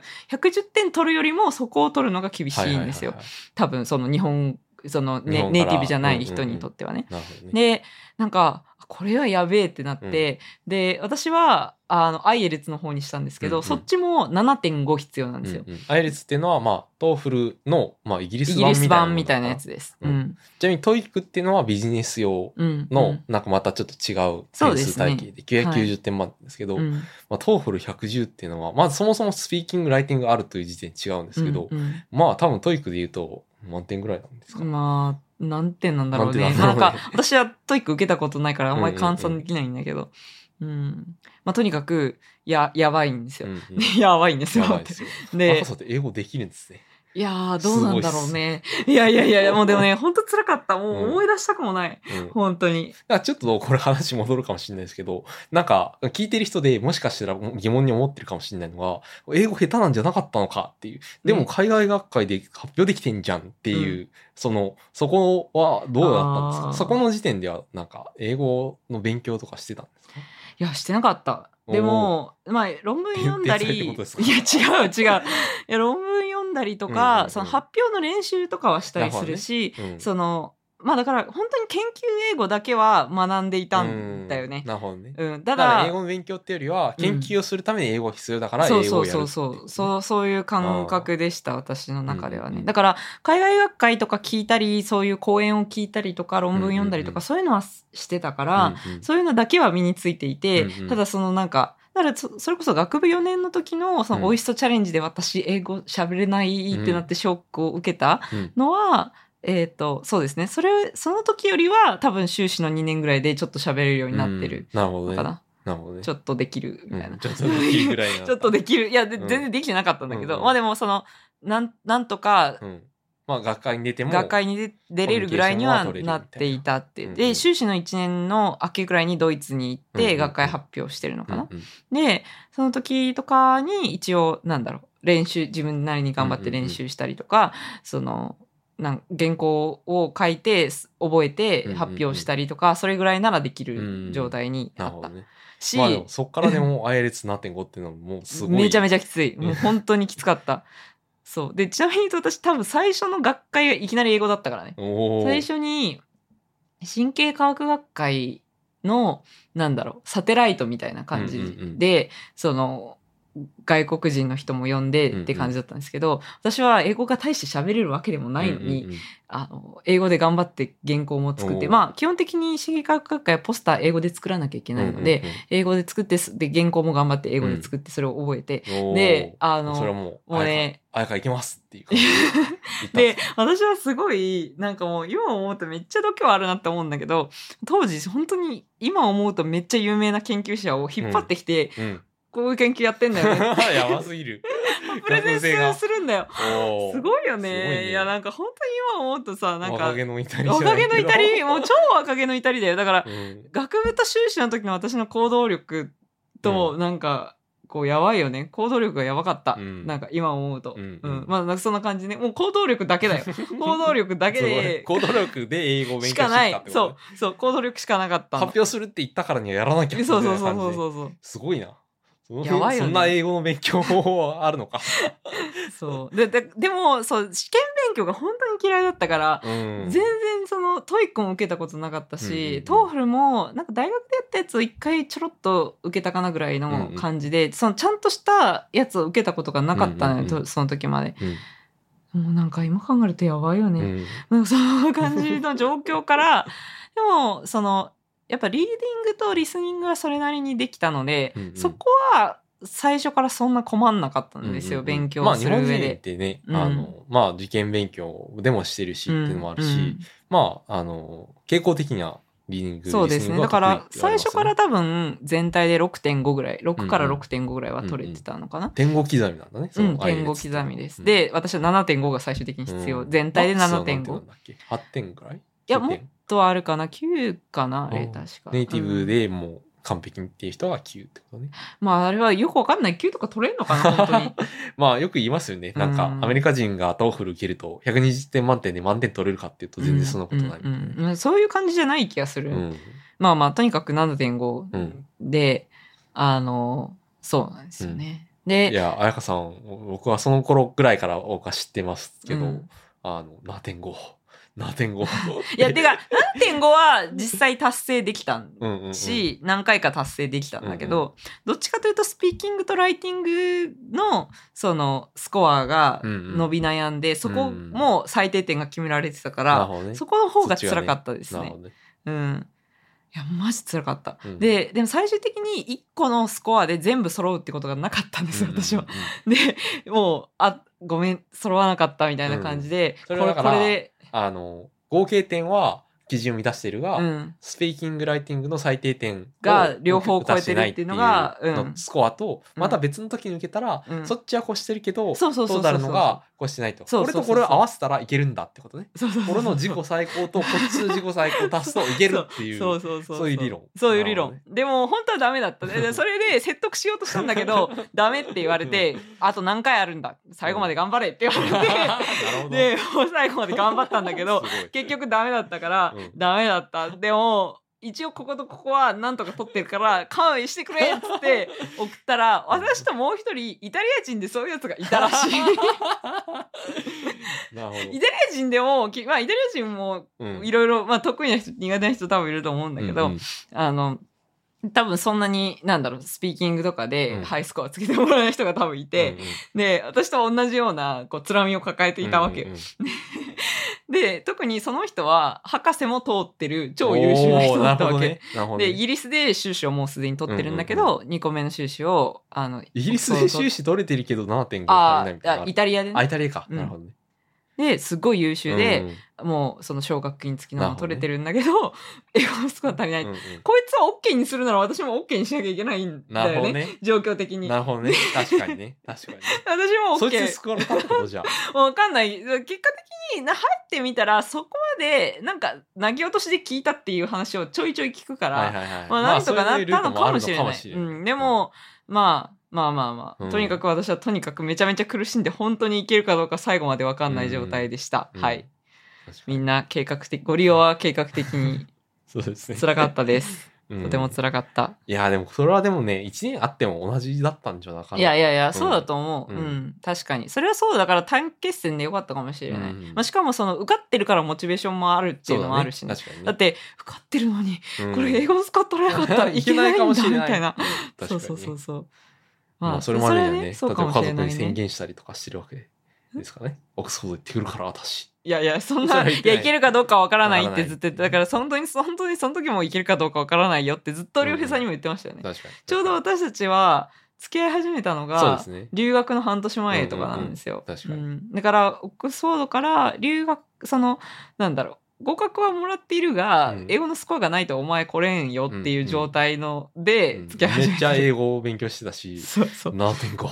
7.5。いや、本当辛かった。もう、なんか思いそう思い返したくもな大い変な時期だったんですね。うんあれはねはい。確まあまあまあ。というわけで。かに。はい。で、あと最後、奨学金か。うん奨学金も、だから、あの、実は、お合格一箇所いただいた奨学金で、うん英語のスコアが取れなくて、そのフルな、フルのオファーじゃなかった。うんうんから、あの、じゃあ、すいませんねって言って、次の候補に行ったっていうことがありました。うんうん辛かったです。なるあほど。のでも、その、最終的には孫正義財団っていう、うんうんうんあの、財団に、あの、合格をいただくことができて、どちらから、あうんの、奨学金をいただくことができたので、まあ、留学することができまし。きましたた。よかった。いやーいやー、波乱万丈というか、まあ忙しい人生ですね。本当だね。そう。で、まあ、結局、その修士は4年、4月で卒業して、うんあ、違う、3月で卒業しているので、東大の。うんで、留学は10月からっていう状態だったから、あの4月からは、えっ、と、私が最終的に博士号を取ることになる、うんうんえっ、と、大学、あの、東大の、うんあの、研究室に一応もう所属はしていて、だから実験とかもやってたんだよね。おーほう、その半年で、そう。すごい。やばいよね。意見って立ち上げとか結構かかるんじゃないですか？いや、だから立ち上げをやってたんですよ、そおの時期お それと並行して留学の準備をしていたっていう。なるほど。よく、よく頑張ったうんね。頑張ったね、確かにね。いや、そう。いや、だから本当に、その高校の時から考えると、本当に、なんだろう。もう想像もつかなかったそうだ人生ね。確かにね。ですね。うん。うん。いや、本当に想像もつかなかったし、うん。まさか留学するとは思わなかったし、うんまあさすがに高校生の時は、あの、東大受験までは意識はしてたから、やっぱり合格できたらいいなとは思ってたけど、うん。でもその先の人生なんて全く予想してなかったうん。よね。だから、やっぱりすごい両親は応援してくれてたし、本当に両親のおかげだとは思ってるんですけど、うん私自身。でもやっぱり自分の親も大学行ってないし、周りもまあ基本大学行ってないから、まず大学に行くっていう時点で、うんめっちゃジャンプなんですよね。。で、なんか、しかも東大に行くっていう時点で、うんうんうんマジなんか、な、何が起きてるんだみたいな感じなん誰ですよ。もこう教えてくれないっていうか、そうそうそうそう。こう、ね、身近なロールモデルっていうのがいない状態から始まったわけですね。そうそう、そうですね。まあだからこそ遠くにジャンプできた、さらにまあねたっていうの、は、それもあるのからもしれない。うん。まあなんかね、周りに東大の人が多くて、で、かつ例えばね、いいところに就職して、みたいな感じだったら、なんか逆にそれを期待されるかもしれうないし、ん、そうだね。確かに行った。ってことはっていううんのがあるかもしれないし、確かに。私は全然そういうのなく、むしろすごい、あの、研究をしていることを応援してうんもらったなっていう感じがあるので、それはすごくラッキーでしたね。うんうんあとやっぱり九州の中ってなんかやっぱ九州から出るな圧が、なんか、一般的にはね、あると思う。うんうんうん特に女の子はう、んなんか出づらいと言われているなるほどね。し、旧大以外の、とその、本州の大学に行くっていうのにうん。抵抗はあるし、例えば旧大に行って東京の会社に就職するっていうのもちょっと、うん、なんか。まあ、やっぱり近くにいてほしいって思う人うんうんうん。親が多いし、まあ、九州がナンバーワンだからさ、今うん九州ナンバーワンだからさキングダムがね。そうそうそう。九州王国だから、うん。九州王国の首都、あの、九州福岡に行って、なぜ東京なんていう外国に行くのかと。いうことですね。まあまあそこまでは思ってないと思うけど まあでもやっぱり特に女の子は出したくないっていう親が、うん。東京なんて危ないみたいな。うん東京に女の子一人でやるなんて何考えてるんだとうんううんちの親は実は言われていたらしい、うん。なるほどね、でも私には言言わなかった。なるほどね、だから私は全然知らなかったね、うん。親はあ東京に女の子やるなんて本本気ねみたいな、うん。なるほ本気どねね。みたいな感じで、まあ、言われてたらしいです。ただ私はそれを全く聞かなかったし、もう本当に周りに応援されてるっていう気持ちだけでやれたから、うん。本当になんかね,、ね、感謝するしかいないですね、うん。うん。感謝。感謝。うん。結局まだ博士課程にも入れなかった。その話ではね、まあ、これこれからあの、うん。博士課程と留学中および博士課程の話はまあ次しようかな、でそれでまあよりこう研究の中身の話もね。うん。できればしたいなと思います、うん。はい。いや、面白かった。意外と、こう、初、こう、初初エピソード初めて聞いた。っていまあそうだよね。確かに確かに。うん私もこんなに自分の話をしたことなかったからさ、ポッドキャスト2年間やって初めてこんなに話したよね。まあ、かつこんな、こう、なんだろう、ライフストーリーみたいな話を、こう、うん聞けるポッドキャスト、なんか、ね、する機会っていうのは、なんか、ないないない。テーマ的にも、なんか、なかなかないだろうし。そうだね。確かにね。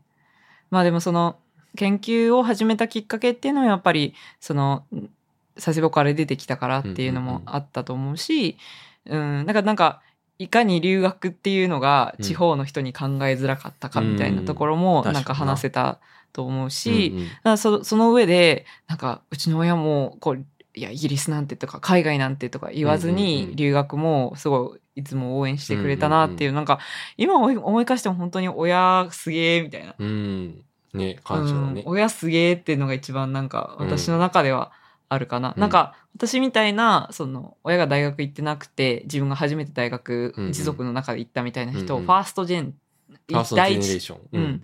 第一世代って、うんあ特にまあアメリカとかの文脈でよく言われるんですけど、まあだから私は本当に定義通りの第一世代なんですけど、なんか、なんだろう、第一世代と言いつつ、親がまあ完全にこう、なんだろう、まあい1.5世代分ぐらい、あうん。れ0.5世代分ぐらいはうんうんうん。もう完全に親が頑張ったからっていう感じですね、私の場合。は。頑張ったっていうか、親が本当に応援してくれて、でも本当に全然何も止めなかったからかなっていう感じがします。うんうん。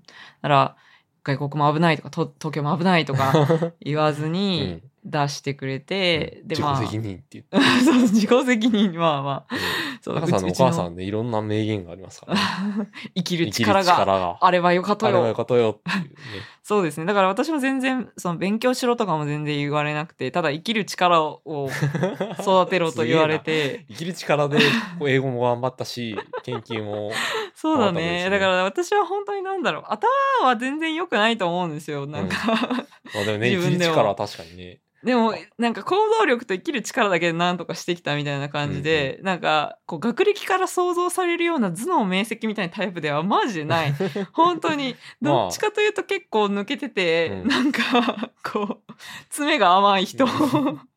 まあ、経歴から想像される、こう、性格とかうん、っていうのと、こう、ね、違うっていうのはあるかもしれないですね。ねまあ、でもやっぱり自分が面白そうだなとかやってみたいなっていう思う思ったことを追いかけうんうるところ、力を親からもらって いや、いい話だ。はい頑張ってきましたね。うんまあそんなこんなでこの後え留学しうん。そして、えー、と博士課程にえー行きますが、ちょっと力尽きました、今日は。